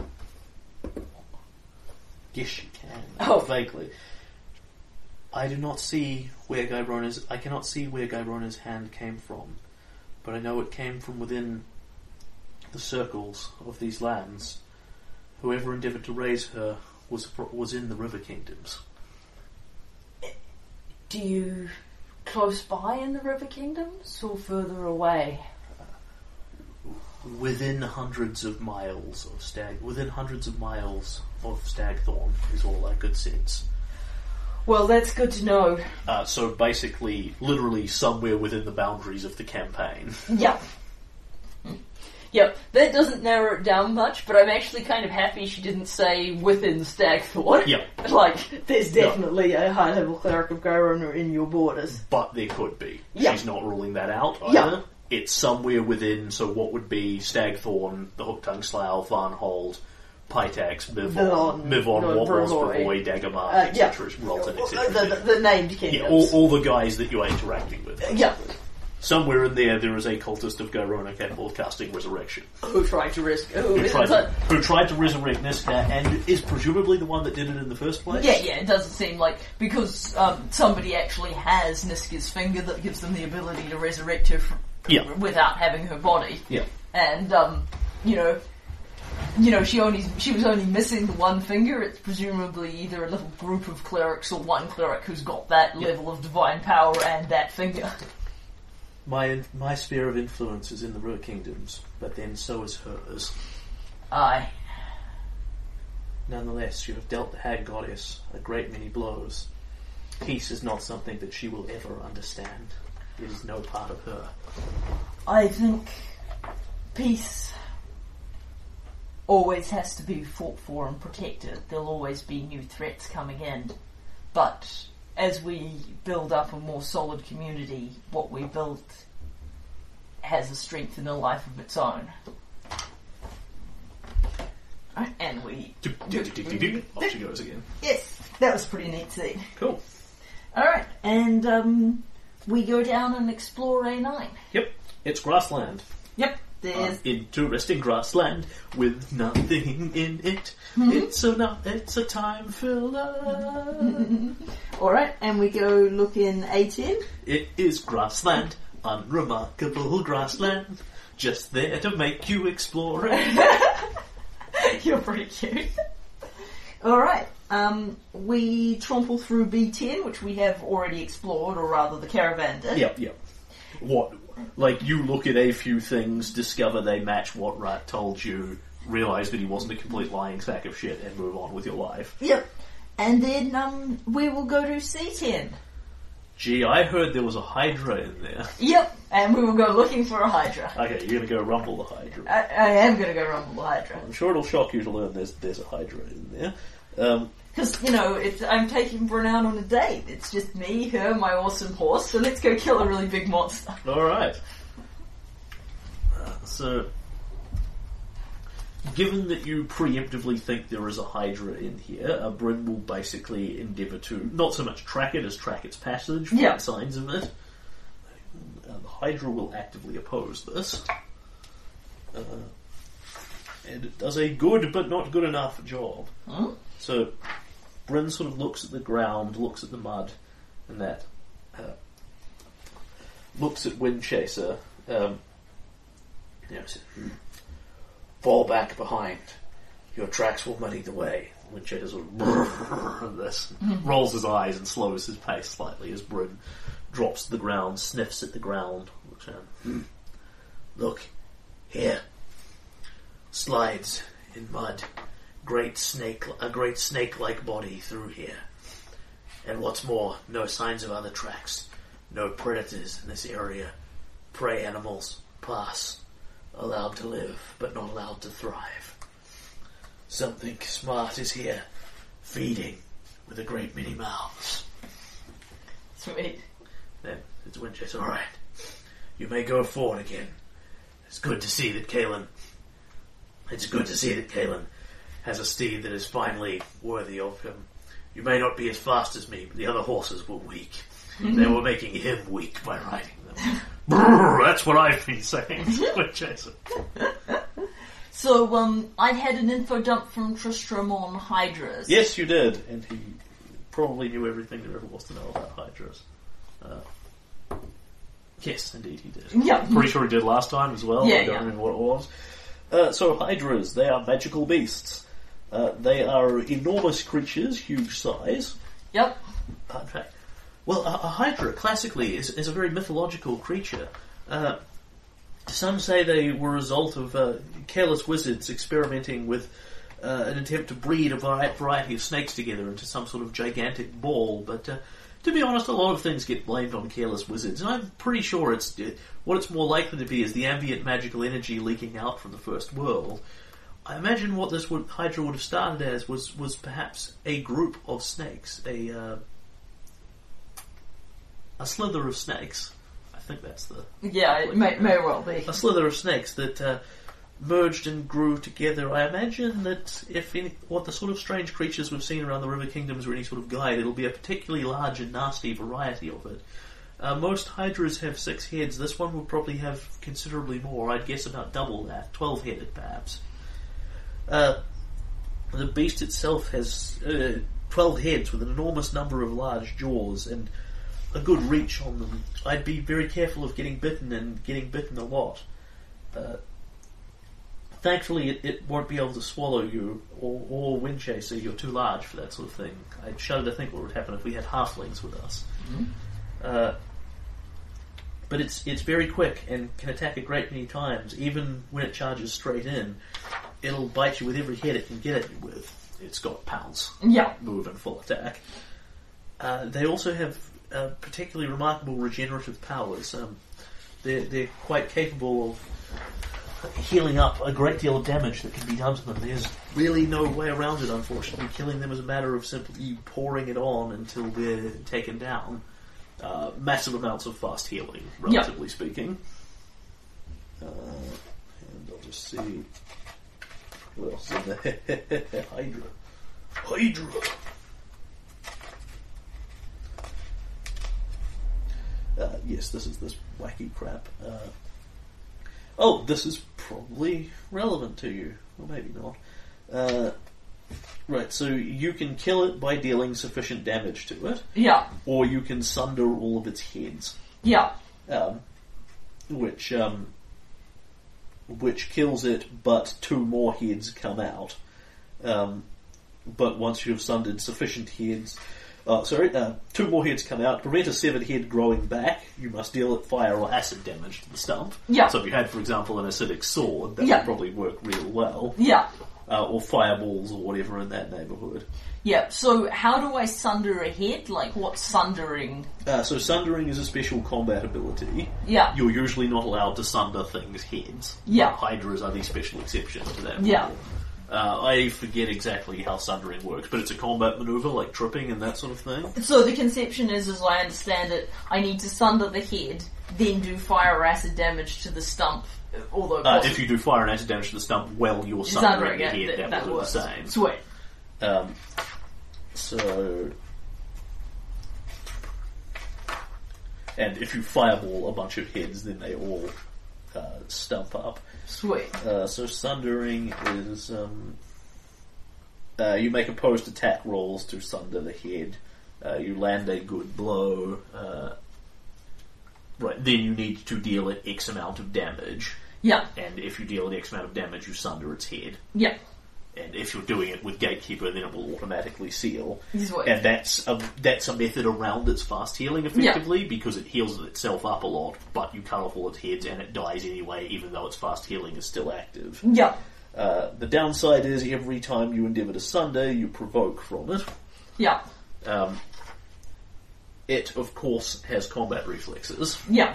So it can take lots of attacks of opportunity. Not necessarily all 12, Yeah. but um, all its heads operate independently from each other, and however, uh, you can take this. Power attack is the prerequisite for it. Improved Sunder is a feat that you could take as a fighter that you could retrain into. Ooh. Uh, which gives you a bonus on it, and perhaps more importantly, prevents you having attacks of opportunity.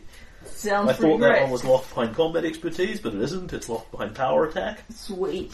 So yeah, Tristan highly suggests that you you train in this sort of technique to never mind about damaging it, just hack the head off. Yep. Kalen is totally going to um, switch out Great Cleave for improved Sunder, I believe.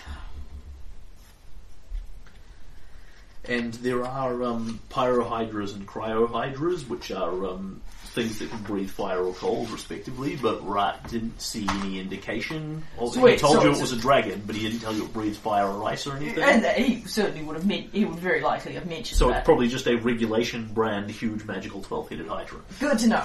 Mhm. Um, did Tristram, Tristan didn't uh, sort of suggest that I should stay the hell away from it because it'll probably kill me in a Uh, no, you know, he great says it's- black dra- dragon kind of way? Oh, oh they're, they're dangerous, certainly, but uh, you killed Armag the twice before. Aye. Alright, um, okay, I feel, I feel Hydra ready. So that was the main thing I wanted to check out. Yeah, so strategies have improved Sunder. Yeah, Um, have AC is also useful to Yeah, prevent yeah. it hitting you repeatedly in the first place. yeah, yeah, absolutely. Um, and, um, I will, um, probably talk to Bryn in terms of our first tactic being, um, me chucking one of my bigger fireballs at us. Yep. No, Tristan expects it will challenge you. He does not expect it will um, run you over and eat you. Yeah, It's like it's possible, but yeah. uh, Bryn, I think, is not capable of throwing a net at it. Alas, Yeah. it's too big to be netted. Yeah. Yeah, I was sort of figuring she could um, pummel it and stun it. Yeah, yeah. I mean, Bryn can fight it. There's Yeah. nothing in particular that she can do to it. Yeah, yeah. All good. Yes. Okay, so do you want to go and fight a twelve-headed hydra? I do want to go and fight a flat-footed Hydra. The one thing that Tristan might suggest to you is well, you're getting in under its guard is actually taking the tower shield Ah, yeah. on the basis that it's going to attack you 12 times as you walk up towards it. Right, yes. Um, You that- know, like just walk up with it and then drop the damn thing. And um, yeah, that's a good idea. Because the other thing I could do is actually wield the tower shield for this fight. yes, you're most welcome to. I could um, take a different. Um, like it still counts, even though it's got twelve separate heads, it still counts as one opponent, right? Cleave isn't actually going to be useful. No, no. Cool. I'm going to swap out. Then I'm going to change my loadout, Yep. and I'm going to swap out Great Cleave and Cleave for um, exotic weapon proficiency, bastard sword, and improved sunder. Yep. Um, Yeah, you can make multiple Sunder attempts, but you can't cleave Sunder. yeah, because I carry a tower shield in my bag in case I need one. Yep. Um, so that's a That's what a million pounds of carrying capacity is for. yep. And Windchaser will more or less say, "Brr, I am prepared to face to charge this foe as you as you like, brr, but I have no match for it. Yeah, no, I think um, I think um, we'll come up to it, and um, you stay nearby in case we need to book, and um, we'll um, we'll go in on foot from So there. he's he's totally prepared to have you charge on horseback towards the Hydra. It's just you know twelve AOA, AOOs is going to uh, yeah, yeah, well, it- bother it- him. yeah, and the, the Hydra might well try and eat my horses. Many of these beasties like to eat horses. When you've got twelve heads, why not? Yeah, so no, I think um, what we'll do is have Windchaser nearby where we start off, uh, but he'll stay back. He can stay back, and um, yeah, because his AC is not equal to mine. All right, um, so that you've um, you've played with Michaela a lot. What does the Tower Shield give me? It's Plus a four AC, minus two to attack. that's it because I knew there was a there's a catch as well. Sweet. Yeah, because I'll it's just big and unwieldy and hard Yeah. to swing around. Yeah, and and an armor sheet, additional armor sheet bonus, but that's not so Which relevant. Which is not uh, necessarily irrelevant, but probably for the kinds of things you'll be doing. Yeah. Okay, cool. So Kalen is going to be loaded out with Gatekeeper and his Tower Shield. Mm-hmm. Uh, which he can temporarily wield one-handed. So that'll definitely make me a bit less effective with the sword, but the thing is the extra plus 4 to AC really makes a difference. It's, when you really don't want to be hit, or don't, really don't want to be hit over and over and over again. Alright, initiatives. Yep. Uh, ooh, Kalen gets a 19. Uh, Bryn on a 10, Yep. and the Hydra uh, 13, so between the two of you. Sweet. Right, so basically, Bryn is sort of loosely following these tracks, sort of wandering along. Um, and what you find is this bit of bog is you're sort of ge- generically in bog, travelling in foot deep water. Uh, where you are going at the moment is opening up into a much deeper pond where some of those rivers rivers are all coming together. Not big enough to really bother marking on your map, but um, and what Bryn is following here is a lot of the reeds around here are lying sort of bent or broken or crushed.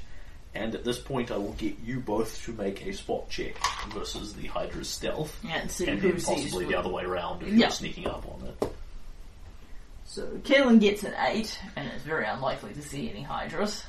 Uh, you see the Hydra. No, you do not see the Hydra. It's hiding at a whopping nine. Bryn Ah. sees the Hydra without rolling. Yeah. Um, she needs to roll a minus ten. Yeah, you see, this is, this is why I bring her. Uh, and then, um, are you endeavouring to sneak up on it, generally Yes. speaking? However, um, Kalen is more than a usual liability with the tower shield as well. Oh yeah, that's true, because you'd want to have it out in case yeah, it yeah, jumps yeah, you. the, the, yeah, I I really do. Okay, so what are you adding to Bryn's stealth roll? Uh, so is it a move silently? It's a move silently, Alright, so, um,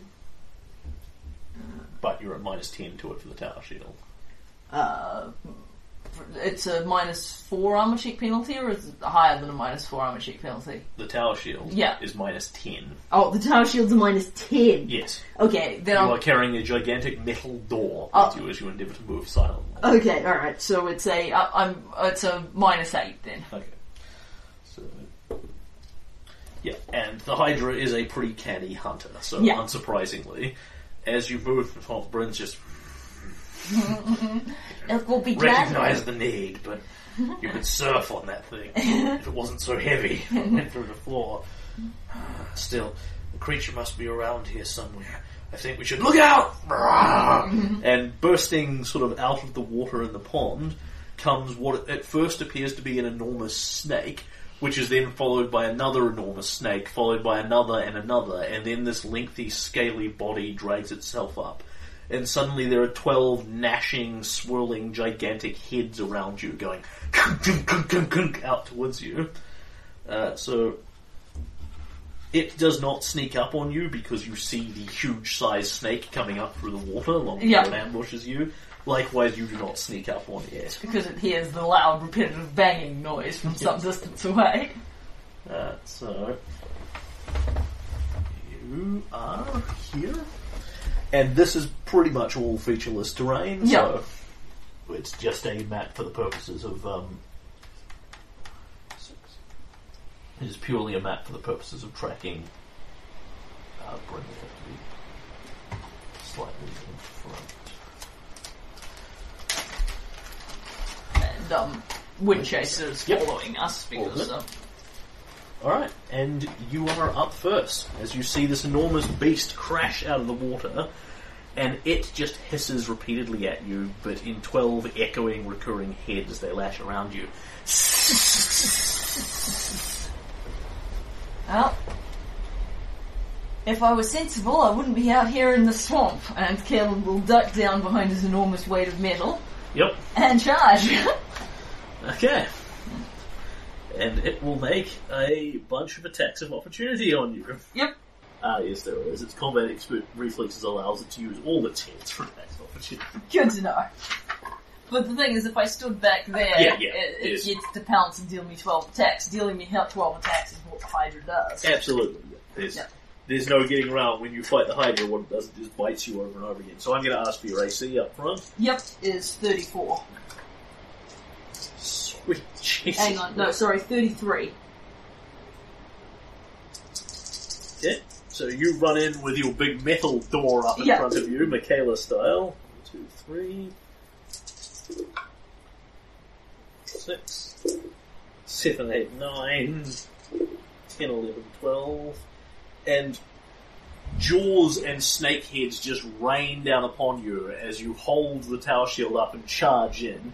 And you hear this incredible clang, clang, clang, clang, clang, clang, clang of massive snake fangs pounding repeatedly into your tower shield. As 11 of them hit it, one of them snakes around and bites you in the side. Yep. Uh, can you take 9 points of damage? Yes, yes, I can. Oh, um, yeah, 9 points of damage. That's Yes. And then you are engaged in melee with it. Yes. And It doesn't seem to have any trouble with the fact that you're this close to it, it just lashes its head back round. Yeah, and um, as prearranged, um, Windchaser at this point moves back a bit, Yep. so he's still around so I can get to him if we decide this was a bad idea. Yep. But he's far enough back that the Hydra's got tastier targets. Yep. Alright, and Do you want to attack it, or do you want to sunder it? um, I want to sunder it. Okay. So, because you are, um, you have improved sunder, Yes, so you don't provoke for doing this period, sweet. uh, then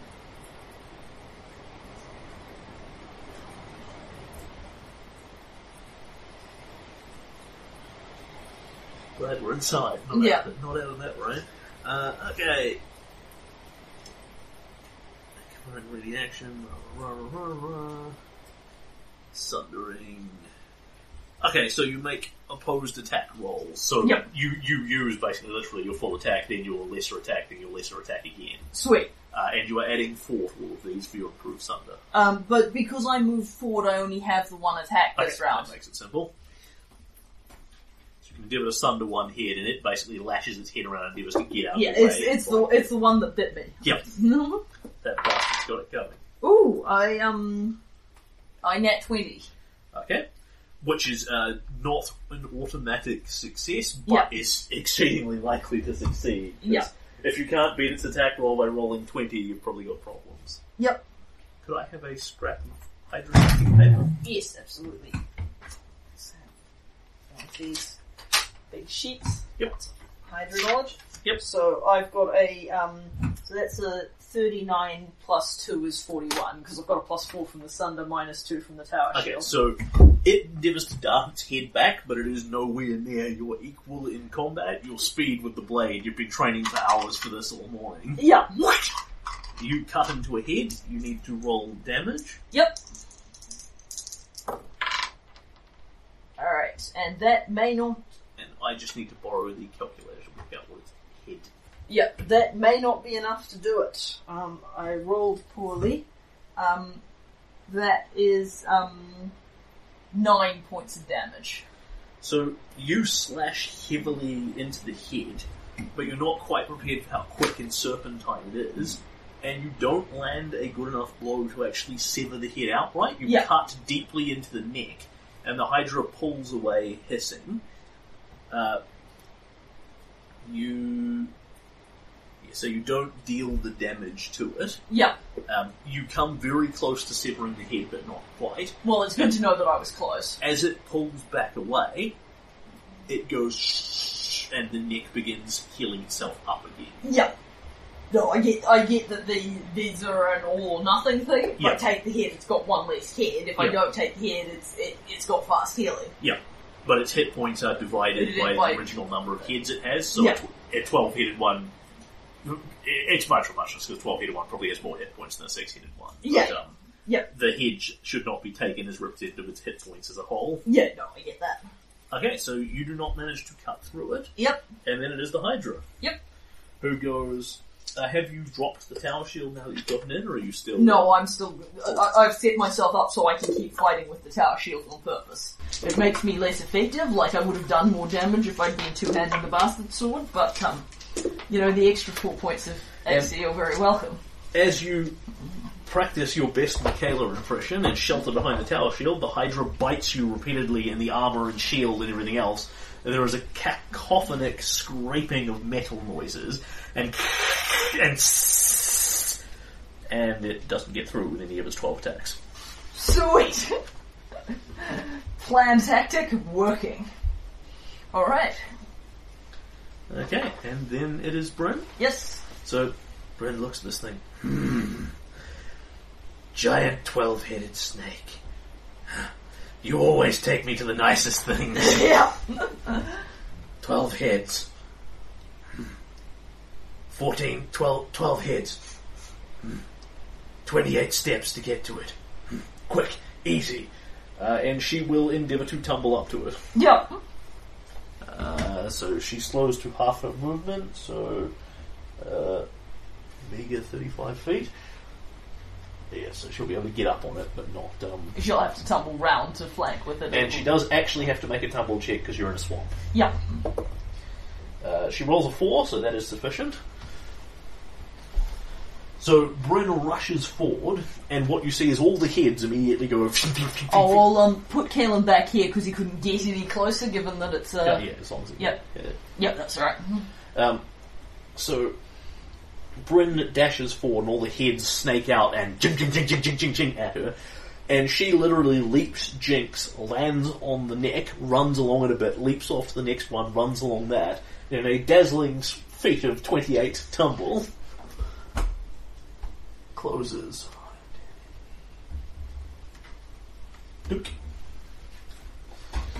Rushes up to it, and then will make her best single attack at it as as she runs up one of the necks. She stomps down and endeavours to stunning fist it. Sweet. Uh, she might actually miss that. But no, she does not. She hits it. Uh, she's not endeavouring to piss around sundering No. it. She's just punching it. Um, deals it 16 points of damage. And the Hydra shudders for a moment as she hits it in a vital bit. And then just almost effortlessly shakes her and the effect off. Yep. Like its fort save is fucking horrendous. Yep. And that is Team Bryn. Yes. And it is Team Kalen Yep, who will. um... Now I can't five set foot step because we're in a swamp. correct. Yep, that's worth bearing in mind. Okay, so I will stay put in my doing my best giant metal juggernaut in the swamp impression, Yep, and um, we'll have another crack at this sundering business. yep, And I am now full attacking. correct. Can I make three? su- Do I make three sunder attempts? Yes, at that three point? separate sunder attempts at the minuses to each one of them. Yep. All right. So Effectively, your third sunder is much worse than your first one. Yep. So uh, that is a thirty-two. Yep. Alright. and um, that is uh, twelve points of damage. Some of it acid. Okay, so you at this point carve one of the heads off, and it pops and falls. And as the acidic blade of Gatekeeper cuts through after it, it sizzles and burns on the neck and the bleeding stump of the neck, which even as you cut, you can see the neck's tiny snake head starting to emerge, the flickering tongue and the tiny fangs surging out from the neck with its incredible fast healing. And then the cut severs across the neck, burns across it, skin regrows over the top, skin and scales, and there is a flailing stump there. One head down. Sweet. All right. Next sunder attempt. That dice there. Beautiful success. Yeah, yeah. the Hydra is flawed. Ha ha ha ha. I'm pretty funny. Yeah, hilarious. Um, that's a thirty-one. Uh, off with its head. Yep. And that is a thirteen damage. Yep. Shink, same again. Second head is cut because you're dealing acid damage to it. Oh, I'm rolling really well. And that is a uh, 29 for the third one. Yep, you beat its attack roll again. And that, however, is the poor damage. That's the same as I rolled last time. which will fail to second Yeah, hit. so the, um, so the same thing happens again. You Yeah. cut into it, but don't get all the way through. Yeah. So I'm sorry, you only cut off two Hydra heads in this action. Yeah, yeah, I'm, I'm pretty good with that on the whole. Although, you know, I won't be succeeding with three sunder attempts every round. I got very, particularly the last roll where I got an 18, good Yep. enough to counteract the um, poor third attack. So Bryn has basically smashed her the edge of her heel down on one of this thing's necks in sort of an axe kick motion, um, ripping it with ripping it open with her heel and dealing it 16 points of damage. When its turn comes round, that wound goes and closes up. As it breathes quickly, the muscles contract and grow into each other, and the largest part of that damage disappears entirely. Yeah. Its fast healing is very fast. Yeah, and the thing is, um, we could, if I was doing cutting for straight damage, we could have a pretty good swing at just cutting it to bits. Uh, uh, but it's it's going to be a tough round for Bryn's and as the only one damaging it. But on the other hand, you know, now it only has ten attacks as opposed to twelve. And our friend here recognizes fails to recognize that that tower shield is what's getting in its way, and continues to endeavour to eat you. Okay, it doesn't it doesn't divide them with Bryn. Uh, you're the one that's actually damaging it, Ah, cutting yeah. its heads off and things. It's Yeah. smart enough to recognise that, but not smart enough to recognise that her AC is probably lower than yours. Yep, makes sense. Three attacks, six attacks, nine attacks, twelve attacks. Uh, ten attacks. Ah, yes, uh, yes, sorry. Well, that's all right. Um, we'll, I'll re-roll the last three. Yep. and replace them with the last one. Uh, so, uh, does a so it was thirty-three AC. Thirty-three AC. Okay, so a thirty-two doesn't confirm then. Uh, so one hit hooks you. Yep, but doesn't crit me. Doesn't crit you. Yep. and deals you five points of damage. Yep.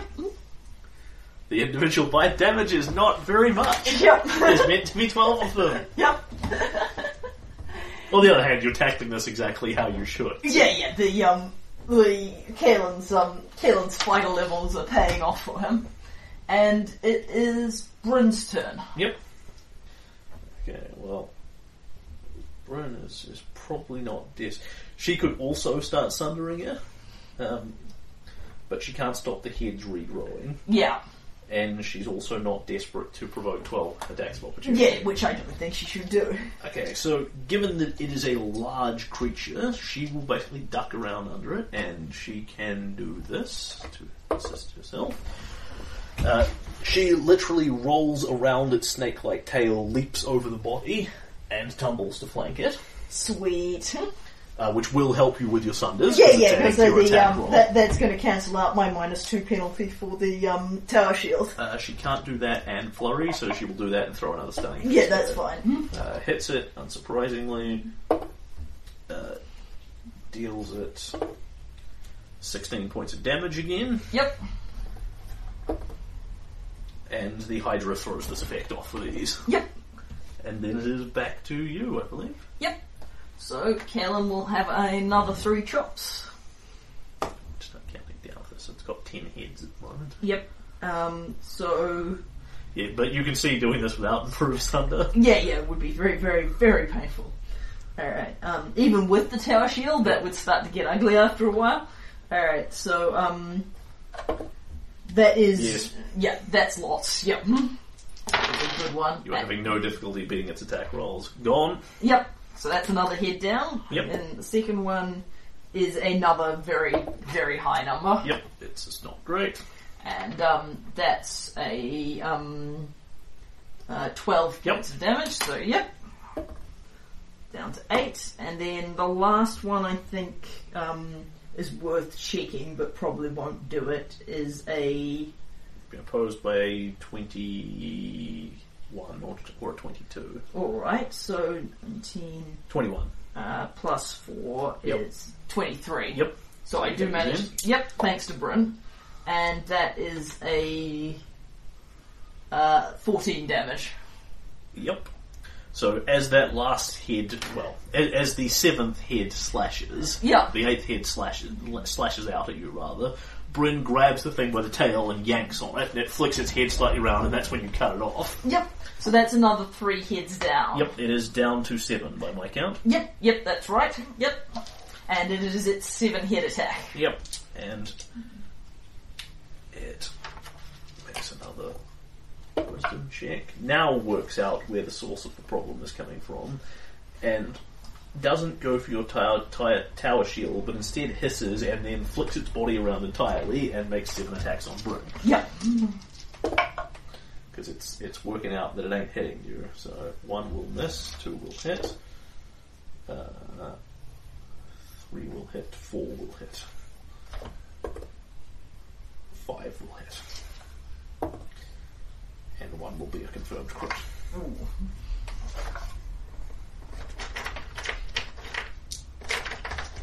So it lashes out at Bryn, who is relatively defended, but not behind an entire wall of metal. Yeah. And quicker than she can react, it suddenly bites and lashes into her repeatedly.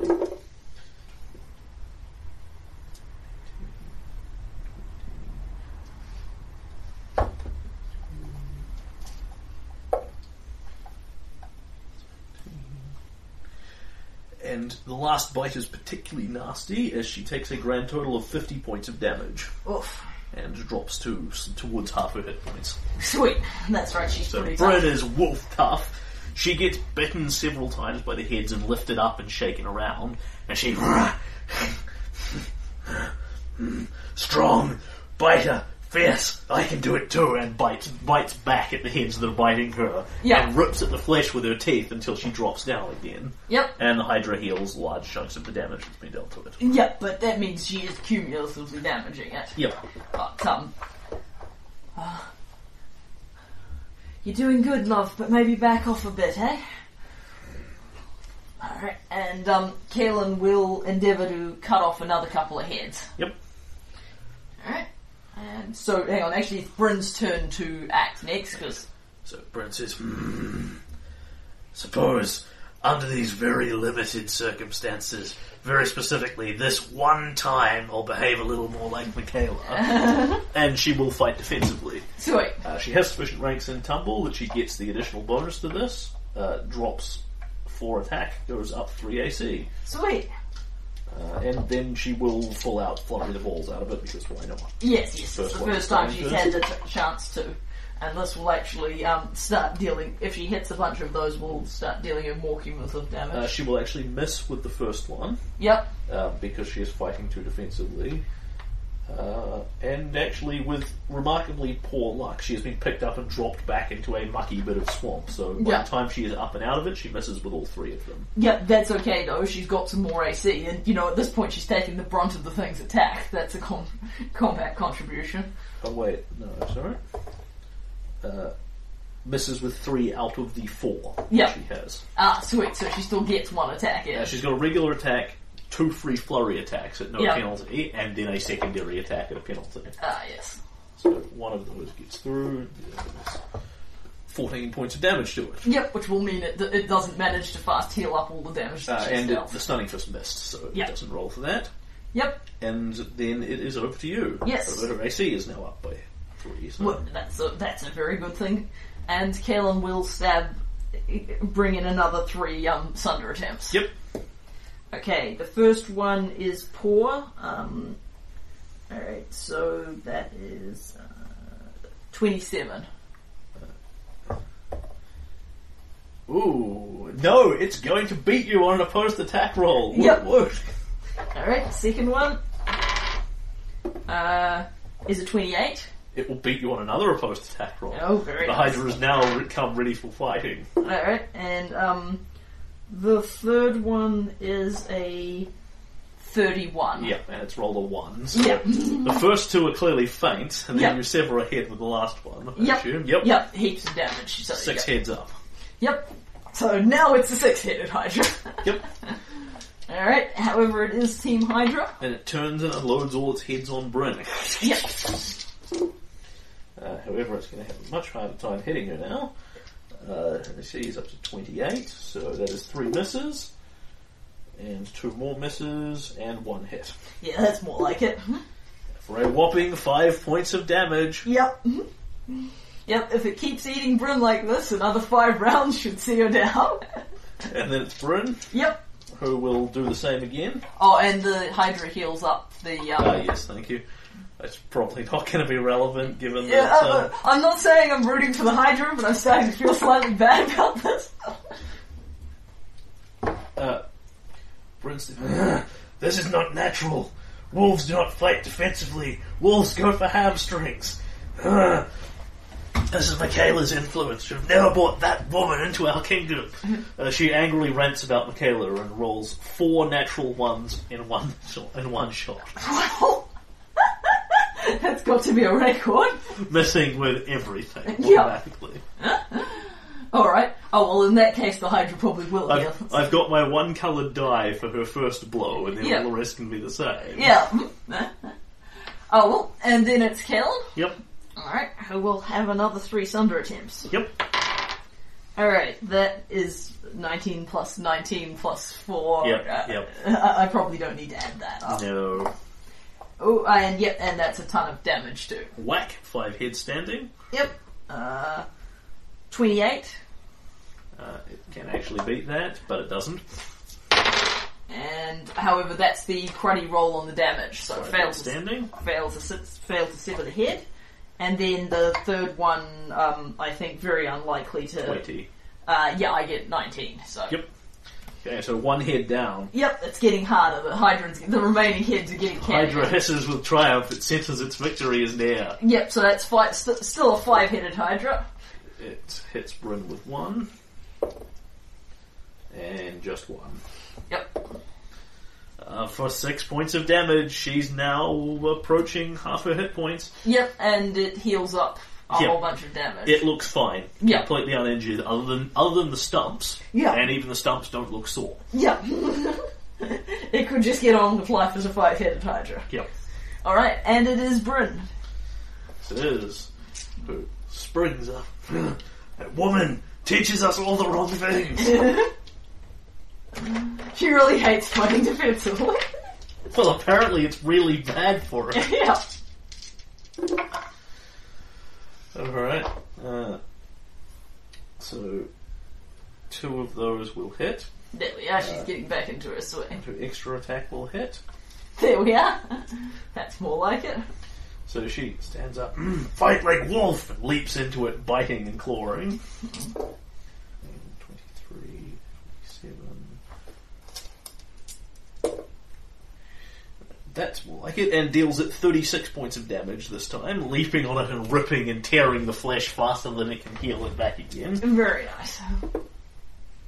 And the Hydra again shivers briefly and shakes off the stunning fist. Sweet. I'm just um pondering following up on that and switching tactics to um just cleaving the shit out of it. It still doesn't look very hurt. Yeah. Alright, let's go with keeping on cutting off heads. Yep. So only got five to go. Alright, and Kalen will take a swing at a head, and um yeah, 19 plus 16, plus 19 It's more than 28, so Yeah. continue. uh, many damages. Gone. Yep. Down Four heads. Alright. Uh, ooh, it's a 1, so I re-roll it. Uh, yes.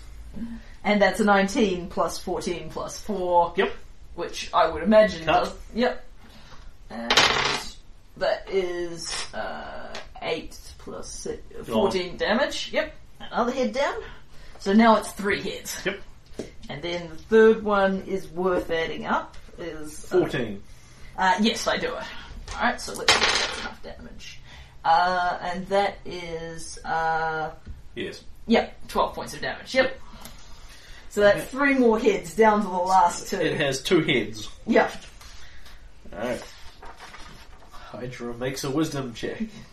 It can still win this. It can still win this, says the three it's rolled. Any more than none means I'm good to go. Once it's done eating Bryn, it'll turn around and kill you once your flank is gone. Yeah. That makes sense. Yeah. Uh, Perfectly sound battle strategy. and it will waffle Bryn with both of those. Doesn't quite crit her with either of them, but damn close. And deals her 15 points of damage. Yep.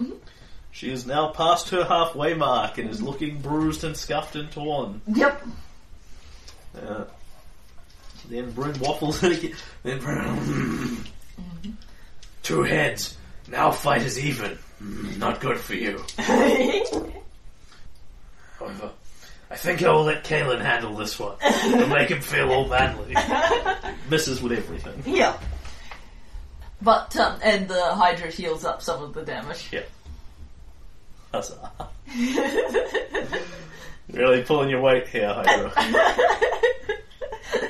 You got to roll 12 for tax a whole bunch. Excuse me. Alright, you're up, Chief. Yep. Okay, well, we'll try and, um, okay, rolls very poorly. Thought, uh, that is a, 15. Okay, yeah, I still, still cut one off. Yeah, yeah. It's rolling lots of twos. Uh, that's a, um, on. yep, another head down, and let's see, ooh, this could go, 18. uh, okay, yes, I get it. I'll hold it, just, yep, and I believe, uh, 12 damage, yep, Okay, so as you clang your tower shield to draw its attention back, it turns and the last two heads snake out at you. This thing is a cunning predator from a certain point of view. It's not deep on tactics. On the other hand, you sense it's been a long time since it ran into anything that wasn't just overwhelmed by the sheer number of snake fangs sinking into it. yes, well, I can see And- why. So it lashes out just as it's done before, with one head coming in from each side, and then ten more stumps descending upon you from the top. The stumps sort of just bounce off you in a, in a slight battering motion. You pivot left, sever, sever one head, toss the sword up, catch it, sever the other one, and the entire Hydra body spins around like a headless chicken a couple of times, stampeding around through the muck and crashing through the bog, and then suddenly goes as it flails all its stumps and then collapses forward, unable to breathe any longer, and goes bang onto the ground and begins to squelch and sink very slightly into the bog. There we go. Congratulations, you have 12 Hydra heads lying around severed on the ground if you would like any of them for your, um, for your castle.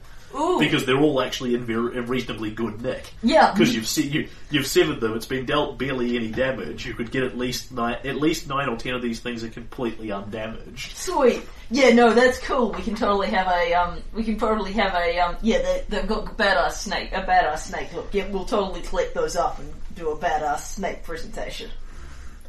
Michaela's gonna be so smug her method worked. Now, just remember, Les, you both protected me from um. She protected me from one of those uh, from that nasty shadow beastie one time her way, but you protected me one time with yours. Remember how you stunned it all those times? It thought it thought it could take you because it was an impo- corporeal creature, and you proved it wrong. The Hydra rewards characters who have the improved Sunder feat and high AC. Boy, I'll say. Yep. now, in all fairness, No, that was awesome. That Yeah. was that was working entirely as intended. You knew what was there. You prepared for it to the best of your abilities, and you cut it to bits because you have superior mad fighting skills. yeah, I mean, And- your attack rolls are a shitload higher than its. It's kind of, you know, Kalen's been outclassed by his party members a good few times. It's kind of nice to have a, at least one fight where Uh, Kalen is the man. That, that tower shield, though, it was just crit fishing Yeah. the whole time. Yeah.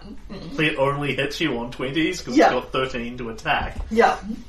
Yes, if I'd really, th- there's definitely, this would have been a fun fight with Michaela because it would have been so sad. Yeah. but to be honest, we outclassed it badly enough as it was. Well, it doesn't need to crit you, it merely needs to roll a 20 Yeah. to hit you. Yeah. Michaela would need to actively crit. yeah. But yes, I think um, Michaela will be happy to hear about the outcome of that one. so yes, we kill a Hydra. Yep. We explore the swamp the Hydra was in, Yep. and I presume find Yeah. You you find a lot of small prey, small groups of prey animals like deer and fish and giant herons and things. The population is sort of kept under a good control. yeah, The Hydra leaves itself enough that its it, its prey keep breeding, yeah. but not so many they're going to overrun it. All right, can you draw the rivers in that hex? Yes, I can. And then um, we will explore that hex and then head for home. Yep. And while I am drawing rivers, you can add something to your thing. Yep. um, which is uh, when you return with all these Hydra heads, your citizens are pretty damned impressed. Um, this is, you know, you actually found that reasonably easy, but on the other hand, you found it easy because you're a highly trained fighter who has enough feats to train and to improve Sunder and a tower shield and all this sort of thing. Uh, to the citizens of your town, however, this is kind of one of those legendary feats. You totally killed the Hooktongue Hydra, uh, the epic 12-headed beast there, uh, and your nation gains two loyalty from this, as long as you publicise the fact that you've done it, which will be pretty easily done. Yeah. Yeah, yeah. The um, the fact that I'm getting someone to mount an awesome twelve-headed Hydra display. Yeah, yeah. Well, Because no- I'm thinking the throne room is actually relatively large, and, Oh, thus, certainly. and thus there's space for you know we don't we don't have all of these things in one group. We have them spread out in different places. And, you know, no one will have any trouble believing that you killed a 12-headed Hydra. It's right up there with Kalen's uh, usual level of accomplishments. Shiny. So yes, your nation gains plus two loyalty. Excellent. And yes, so we trace our way back up into the explored swamp and head ho- and bo- squelch home. Yep. And yes, and at this point, there is one hex up in the north where the army, eh, Tiger Lord army was, and four hexes of swamp. Yep. And that, well, probably swamp. Um, I'm just guessing because the rest of it, na- neighbouring area is swamp. And that's it, that's all of, and the rest of the Hooktongue Slough has been explored. Yes, indeed. Yes. And we head for home because next next week, ne- next time, it's the final confrontation. Z. Mhm. Okay, so you head back to Stagpond where people are delighted to see you. Um, people are very impressed by your 12-headed Hydra and several people will be coming from far and wide to see the heads, six on each side, mounted along the throne room. Yeah. Um, people start spreading around. Our king totally killed Hydra. Grigory starts endeavouring to spread round that, you know, Hannis Drelev also killed a Hydra, but thought it would be too gaudy to put, put the heads up in his throne room. His Yeah. one had 15 heads, however. Yeah. Um, this is seen as, you know, Grigory makes it sound really credible. There's a great story out there of Drelev's awesome fighting prowess, and he makes it plausible by claiming Drelev, you know, took some heroic soldiers in with him Yeah. who all died Yeah. um, you know, giving their lives, there, there just happened to be another Hydra that lived just down in the bottom of the lake from Fort Drelev. Yeah. Uh, but Drelev thought it would be gaudy to display the head. So it's Yeah. a great story, but it lacks the ring of plausibility. Yeah. Grigory tells it well, but it's hard to argue the fact that you have 12 Hydra heads and Drelev has none. Yeah. Alright. And so then you receive a bunch more letters from uh, Tyrion Nemesti and from Lillian, with advice again from Quintessa on the backside of it, yeah. um, saying that, you know, the people are restless, it's time. To time to take Fort Drelev. Dun dun Dun, dun. dun.